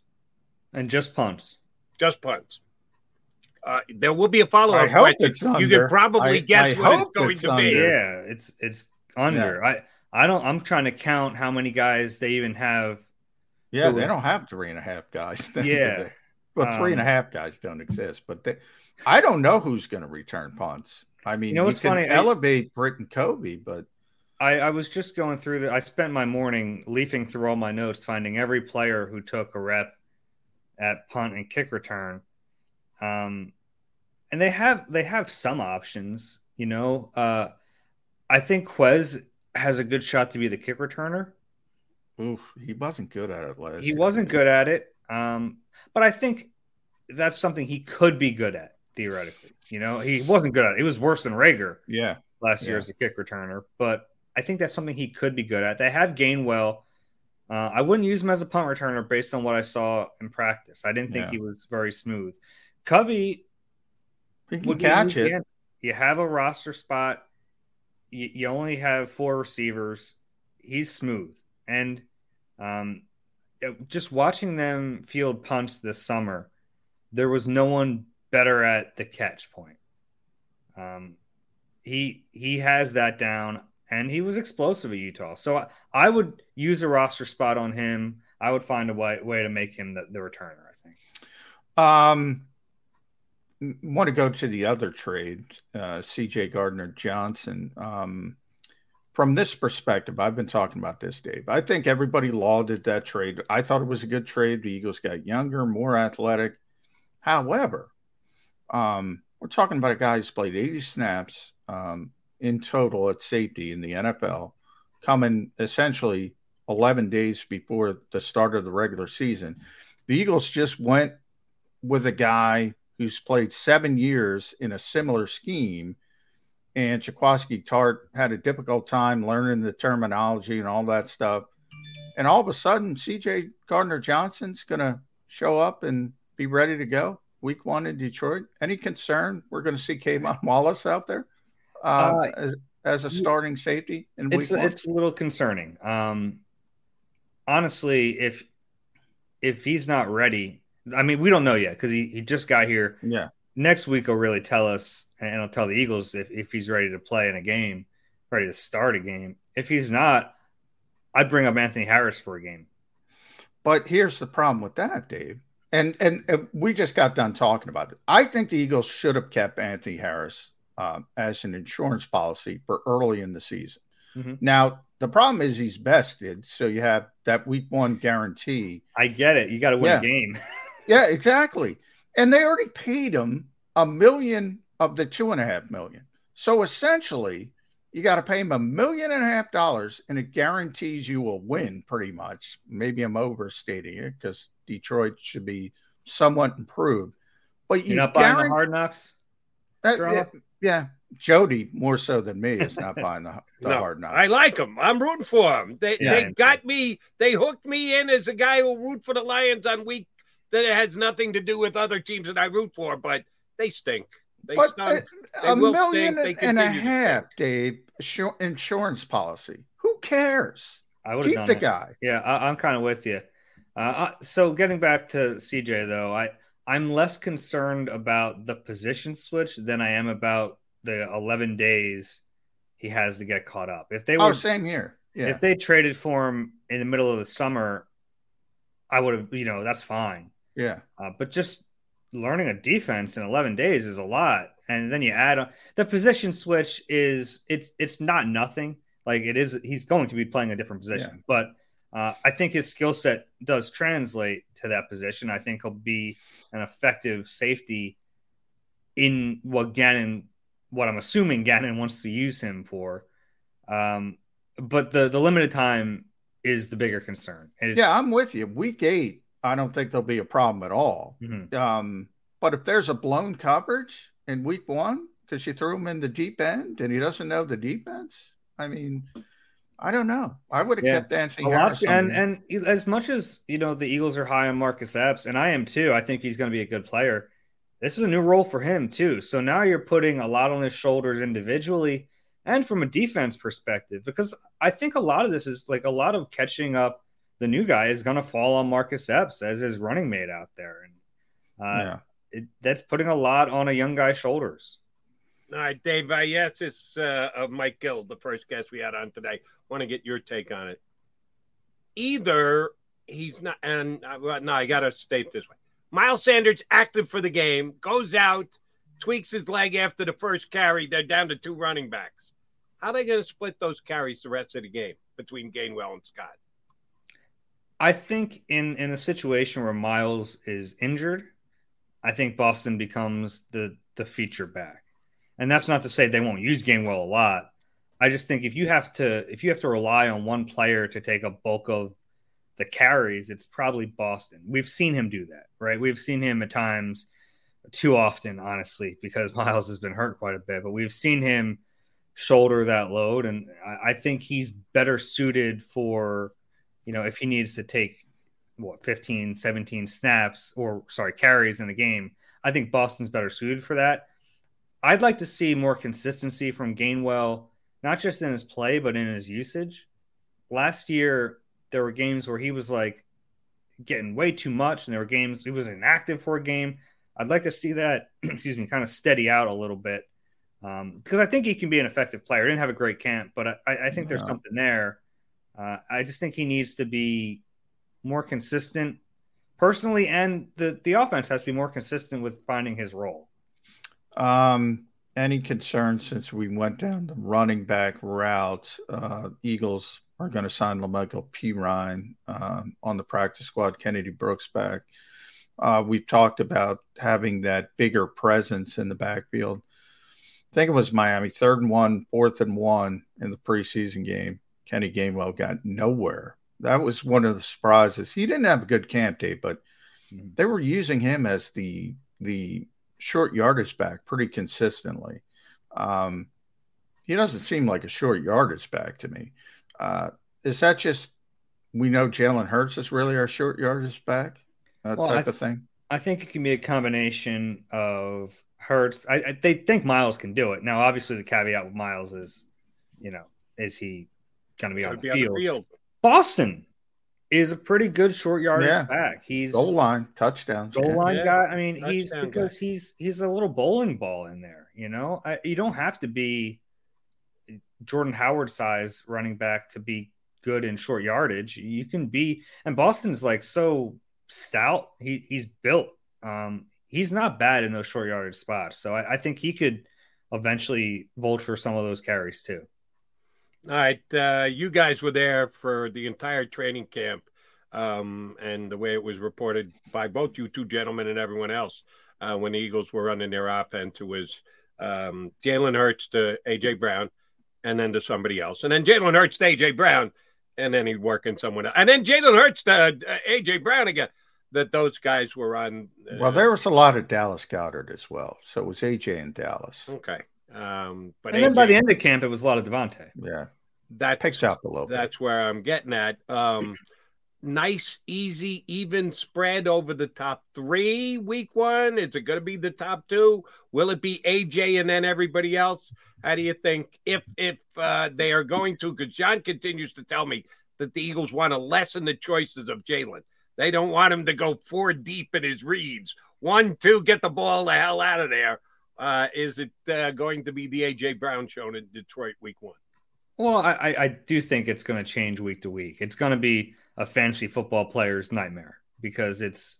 I I think a lot of it's going to be matchup driven, and uh, I, I'm the thing I'm kind of most curious about is how much we'll see AJ Brown in the slot. Uh, I would use him there quite a bit. He's been really good in that position over his career, and I, I know that he. I, I might get the sense he likes playing outside, but um, if you if you're able to kind of move those guys around a little bit, he presents a real mismatch problem inside for smaller slot corners. And I like the idea of opening up Quez's speed on the outside at times too. So um, that's I know that's not answering your question, but that's that's something that's kind of been in the back of my mind. I saw it. You asked Avonte that yesterday. Yeah. Um, and by the way, did not Avonte, where I was going with that. yeah, Avonte was great because we asked him a bunch of questions about the mirroring of safety and slot. He's like, they're two completely different positions. I don't know what he's talking about. And uh, then you asked him about the size differences between different slot receivers and Avonte it doesn't matter. Uh, But it but I does think matter. it, It- it does matter. It does matter. It it matters. So I'll go there with you from the Eagles' perspective. It, it, I'm starting to think we might see more of Zach Pascal than people think. For for this reason, Dave, the Eagles are a good team, and they're going to be um, leading in the fourth quarter. I think more often than not, and if they're leading and they're playing four minute offense, I want Zach Pascal on the field. I don't want Quez Watkins on the field. So is that little bit counterintuitive to want Zach Pascal on the field? No, he's he he really impressed me this camp. Yeah, had a good camp. He, kind of got this reputation of like he's here because he's Nick's guy. Well, I, mean, think he is here because he was Nick's guy. Yeah, but, but he he's- played well.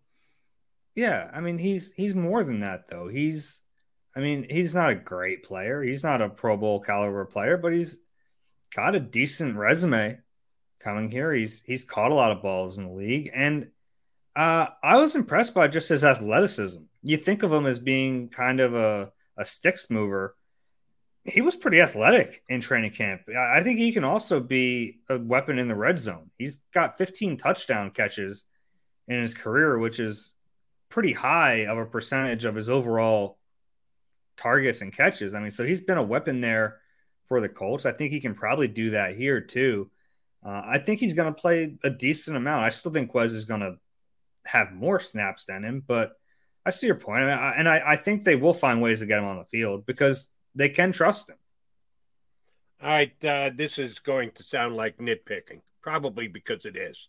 Uh, if, if you listen to Birds 365, you know I was lobbying for James Bradberry to become an Eagle while he was still with the Giants. When uh, the word was out that the Giants were probably going to cut him, I said, This guy'd be perfect. Howie, get uh, advanced work, get it. And boom, he got it done. And John told me at one point during the preseason he was thinking James Bradberry might be the most impressive Eagle, that he was having the best camp. We haven't seen him in a couple weeks. We didn't see him at all in the preseason in any of the games. Yeah, I'm an idiot. I know. I still care about the games.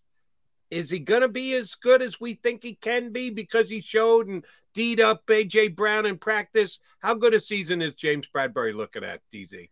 Yeah, I'm not concerned about James Bradberry. I, I mean, yeah, not not even a little bit. I know he missed some time with an injury, but it was a soft tissue injury, and they were being cautious with a veteran player who was playing at a really high level. So I, um, yeah, it doesn't bother me that a veteran missed preseason games uh, in practice. I, you know, I I think he'll be ready to go week one. I think he's going to have a good season. Good to um, hear. And and really, I mean, those three corners together, it's it's a really impressive trio. It is. It is. Yeah. we don't talk about Avonte a lot. I know we talked about him here a little bit. I mean, he he his jump last year was massive, massive jump, and he was out, out of position the year before. We knew that.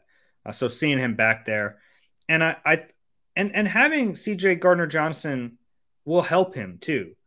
Uh, a player like that who can sometimes and uh, Avonte I think took a little exception to it yesterday because uh, he's like, I can cover big guys too, and he can, but that'll take some of that off his plate at times, having a, a, safety who can man up against some bigger players who, let's be honest, Avonte's five nine, and it, yeah. it's a tougher matchup problem for him. Yeah, well, he struggled as an outside corner for that reason. Yeah, uh, because he was five nine, but uh, you're right. Want to ship to the waiver wire because the Eagles did uh, claim Ian Book. They wanted to claim Kellen Mond, but uh, lost out to Cleveland. Um, boy, I don't see the upside there, Dave. To lose, you know, I I mean, not that Davion Taylor's anything great, but you got to create that roster spot because of the timing and 12 o'clock versus four o'clock. Um, maybe they get it back to the practice squad today. We'll see how that goes you know, Nick Nick spoke in Miami and said, "I'm fine with two quarterbacks." And in my career, I've had two more than three on the 53 man. Howie always seems to want that third guy. Is there value in in Ian Book on this roster? Uh, I haven't seen it from him necessarily. I know he he had a good college career, obviously, and um, he doesn't strike me as a great developmental prospect. No, I don't see the upside. That's my yeah. like Kellen Mond. I would have been all right. He was terrible, sure. but at least he's got the traits, and maybe yeah, if you unlock something. Ian Book's six foot, yeah, two hundred pound. Like he's, you know, uh, and the, the curious thing is they kept Reid Sinnett, Sinnett. Sorry, yeah. it was pronounced Sinnett. Sinnett. Yeah, uh, that's going to take a while to get used to. Yeah. Um, they kept him on the practice squad, so you have four quarterbacks, which is. Yeah kind of strange. Maybe they just want Reid to know what it felt like to be Carson Strong during training camp. Well, you got to restock the shelves at the quarterback factory. You yeah. Have, uh, quarterback factory took a hit this summer. Yeah. Yeah, a little bit, huh? Yeah. Yeah.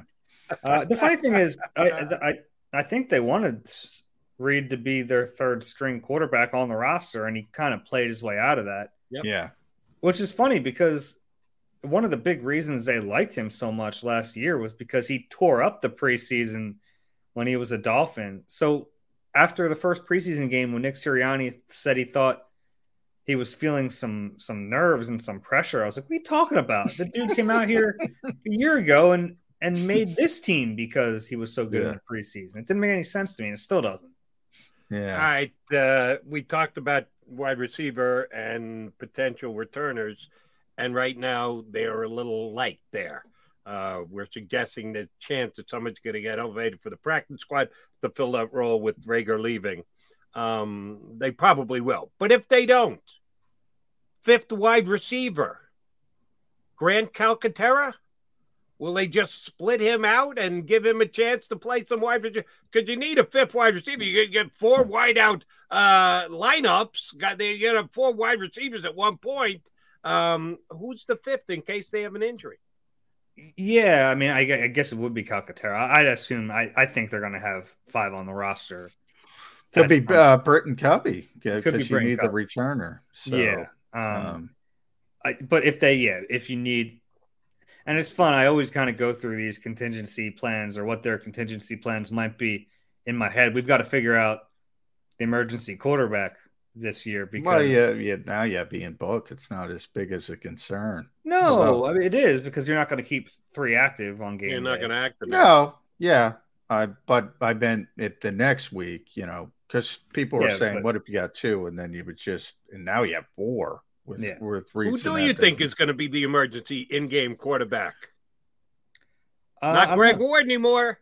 Yeah, I know. That's my, my thinking. Uh, I, I How don't about the know. six six three hundred thirty pound Lane Johnson? Yeah, going I don't think it'll be Lane. college. Um, Now yeah, I don't- I don't Tyree. Jackson would be obvious if he was healthy, but Yeah, I, I think they might at that point go to like a wildcat and just have, you know, maybe Gainwell. He's a lefty. Throw a curveball. There you played, go. Uh, quarterback in high school, I believe. Did Kenny? Gainwell. It's So, it's weird to see. He's he's one of the few lefties on the team. You just watch guys tossing around the football. So that no, not many lefty quarterbacks in the league. That'd be that's fun. true. Throw Tua? throw a curveball. Is it just We're Tua in the used to- Yeah, yeah. Um, uh, there might be some back, uh, but Tua was the only starter. Mm-hmm. Um, we're used to having Greg Ward, Braxton Miller, even back in the day. We're used to having this ex quarterback that could potentially be no more. Although if Tyree Jackson does make it back, um, they can go that route. But contingencies are always fun. Have you noticed anybody doing long snapping? Now we're getting deep in the weeds because I always, you know, Matt Collins used to do it. You know, every once in a while. I'll probably notice that more that we're in regular season mode. Every once in a while, though. Yeah, I don't haven't noticed anyone um, working on it during the summer. Um, Yeah. I, I don't know who it would be, and everyone always asks, like, couldn't it just be the center? And it's like, no, it's completely No. different. Yeah. Um, it's yeah, it, it's a different motion. Uh, for a long time, it was Brent Celek, right? He was the Yeah. Yeah. emergency, and that was when Dorenbos Yeah. got hurt and Selleck. yeah, you had to do, you had the crisis, and they were doing uh, tryouts on the field. No, they Uh, weren't. They they weren't doing tryouts on the field. That was just Mychal Kendrick starting to Yeah. snap the ball on the sideline for no reason. On its own, taking initiative. Good for tryouts on the Michael sideline. Kendrick. Yeah. Yeah, that was Um, Mychal Kendricks be Mychal Kendricks. Dave, let me uh, again. I've answered guy. several of these questions where they're kind of hypotheticals, which I'm just trying to get your read on a particular situation. How many percentage of snaps that Nakobe Dean will play week one? We know that White and uh, certainly Edwards are going to get the majority of the snaps, but no Davion Taylor. I know he took some first team snaps during preseason. See what that did for him. Uh, Nakobe, not really much at all. They looked like they wanted to bring him along slowly. How ready do you think he is uh, for game one? Uh, did he just get a couple of fill in snaps here or there? Is he going to be part of a package? How much do you think Dean plays week one against Detroit? I think he'll be ready. Um, I I don't think he had a bad camp. I think he had a quiet camp, and I I think the reason we have I have to pump the brakes on him is just because the guys in front of him were so good all summer. I don't think it was Nakobe's fault, but TJ Edwards might have been their best player in camp, and Kyzir White was very very good. So. Um, I didn't think both of them would have been as good as they were in camp. So, Same here. um, and I'm still bullish on Nakobe Dean. I have to walk back. I, I think I said at one point he'd play the most snaps of any linebacker. Well, that's not going to happen. Uh, TJ is too good. Kyzir is too good. I think they'll find ways to get him involved. He's good at some things that are important. Uh, he's probably the best blitzer of those three. Um, I think he'll find his way on the field. I don't think it's going to be, you know, I don't think they're going to necessarily take those guys off the field for long periods of time to get Nakobe out there, but I think he'll play a little bit. And he'll play on teams. Yeah, and not that uh, it's any surprise, but Marcus Epps probably in trouble today because he admitted uh, T.J. Edwards is going to wear the green dots. You know, you got to keep that secret. Nobody knew that. Oh, he gave up a competitive Yeah. advantage. You mean that middle Shame linebacker on him. make the calls, John? Yeah, shocking, shocking, but uh, you can't give that away. Uh, at D Zangaro NBCS, uh, follow him on Twitter, NBCSports.com. Read him there. Last one for me, Dave. If if you know there was one guy that you thought should have made this team? Not even who you picked. We picked the exact same 53, by the way, according to Bo. I didn't, we had the exact same. Uh, so you got 50 right, I, I in theory. Um, if there's one guy you thought, Dave Zangaro, not who you thought the Eagles were going to keep, that should have made this team, was there anybody in that sort of category? There are two that come to mind. Um, so I'll just hedge and give you both. Deon Cain and Jack Anderson did enough to make the team. They yeah. they both deserve to make the team. Uh, I'm not. Uh, I'm more surprised that Jack Anderson didn't than I am Deon Cain. Same here. I blame Stout for losing this thing. We were one behind Jimmy Kempski.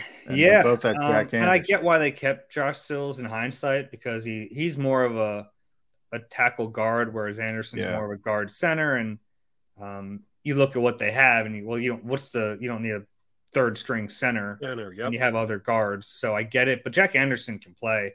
Um, I would have been surprised if he wasn't claimed. So uh, I thought he did enough to make this team and deserved to make the team. Um, but he's on another squad, so good for him. Well, then, will your guy Deon Cain, who deserved to make the team, will he return a punt this year? Did he no. return one punt in practice all summer long?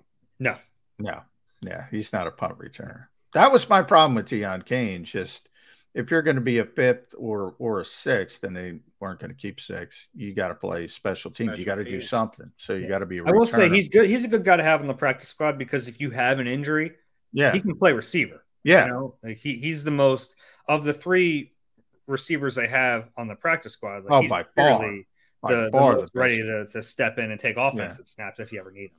Yeah, by far the best actual receiver. Yeah. Mm-hmm. yeah. All right, Dave. If we don't get you back on before the uh, first game, how many touchdowns did the Eagles win by? uh, touchdown and a half. Oh, okay, that's double a, digits. You see solid win. Still.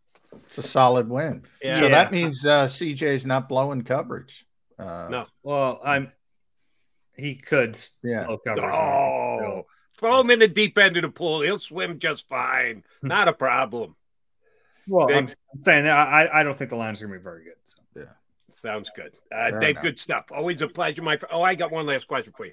If they put you in the middle of the set and you got Taryn Hatcher to your left and Barrett to your right, it's going to be peaks and valleys anyway you, uh, you, you slice it. You're going to be the little guy in the middle. Do you lean more toward Taryn or do you lean more toward Barrett?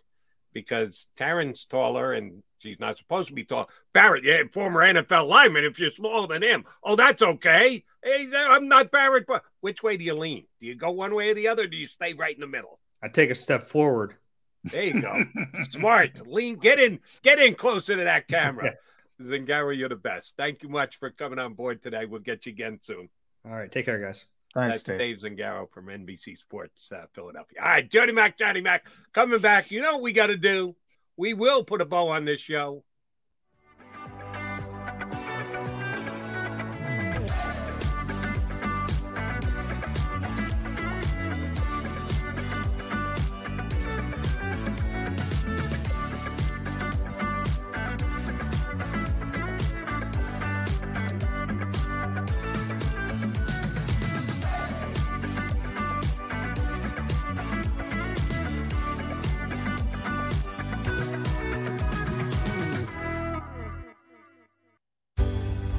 Passionately. Go fearlessly. Go confidently. Go first! Go confidently towards your goals with First Trust, Philly's hometown bank for nearly 90 years, and the official bank of the Philadelphia Eagles. We're focused on getting you over the goal line. So go with conviction. Go with trust. Go Birds! And go forward with us by your side. First Trust Bank, the official bank of Philadelphia Dreams. Oh, and go Birds.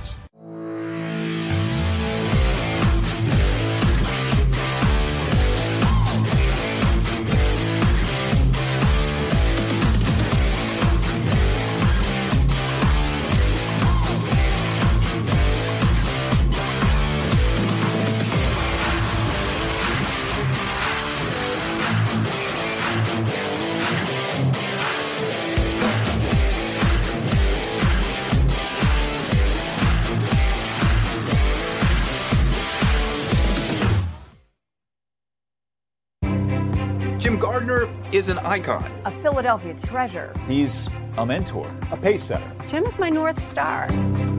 He's trusted, revered, appreciated.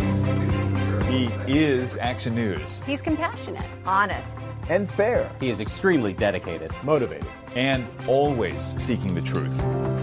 He's also funny. We are a team of many. Jim Gardner is our leader, and we're lucky to have him. At Stateside Vodka, every new customer gets the world's best rocks glass, free. You're telling me that bottle is cut in half? You could say that.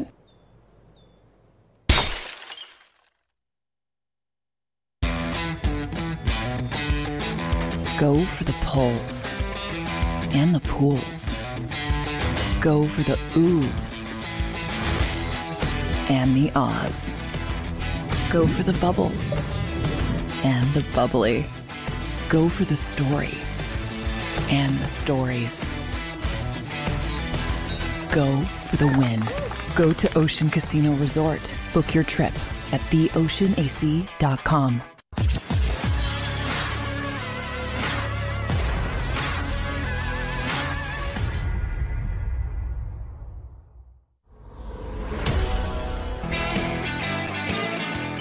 Appreciate you tuning in, streaming in, joining us here on Birds 365. Special thanks to all of you who comment on the stream. Uh, you always uh, either make me laugh or give me a point of view. Every once in a while, somebody asks a question, boom, I'll turn around and ask it. So thanks for those who jump on and uh, comment every single day. Didn't see Dominique today who was the main Jaquiski Tartt fan. And when Jaquaski got his walking papers, jumped on the defend Jalen Reagor bandwagon the last couple of days, somehow not present in the comments on today's show. But I, I get it. I get it. Your, your boys are gone. Uh, sorry if Johnny and I uh, pointed out that they both should be gone. Uh, but that's just us. All right, J Mac, um, what do you got going today? Yeah, how you got to get over there? Who's speaking? Yeah, I got to get over there. Uh, Nick Sirianni at eleven fifteen. Um, Eagles practice at about uh, twelve, and then they're off for the weekend. Collectively bargained, by the way. So uh, there's no option. Uh, they have to let the players off uh, for the weekend uh, in this sort of pseudo bye week atmosphere before week one. Yeah, they they should enjoy their weekend. You should enjoy your weekend. Check out Johnny's missives on jakibsports.com. He'll have something after Sirianni talks today. So you get definitely want to catch that. And we'll be back here tomorrow. Oh, yeah, Chris Landry's going to be here. So will Joe Santoliquito. I tried to jump ahead to Friday. Uh, we will definitely get a Friday Birds 365 in tomorrow in two and two. You've been listening to Birds 365, the destination for the passionate Eagles football fan who bleeds green. If it's Eagles football, we're talking about it. Debate inside the locker room and guests that are some of the greatest football minds from around the region. We hope you enjoyed the show. We know we had a blast. Make sure to like, comment, and subscribe, and we'll be back soon. But in the meantime, hook up with us on social media at JAKIB Sports. See you next time on Birds 365. Without the ones like you, who work tirelessly to keep things running, everything would suddenly stop. Hospitals, factories, schools, and power plants, they all depend on you. No matter the weather, emergency, or time of day, you're the ones who get it done. At Grainger, we're here for you with professional grade industrial supplies. Count on real time product availability and fast delivery. Call clickgrainger.com or just stop by. Grainger for the ones who get it done.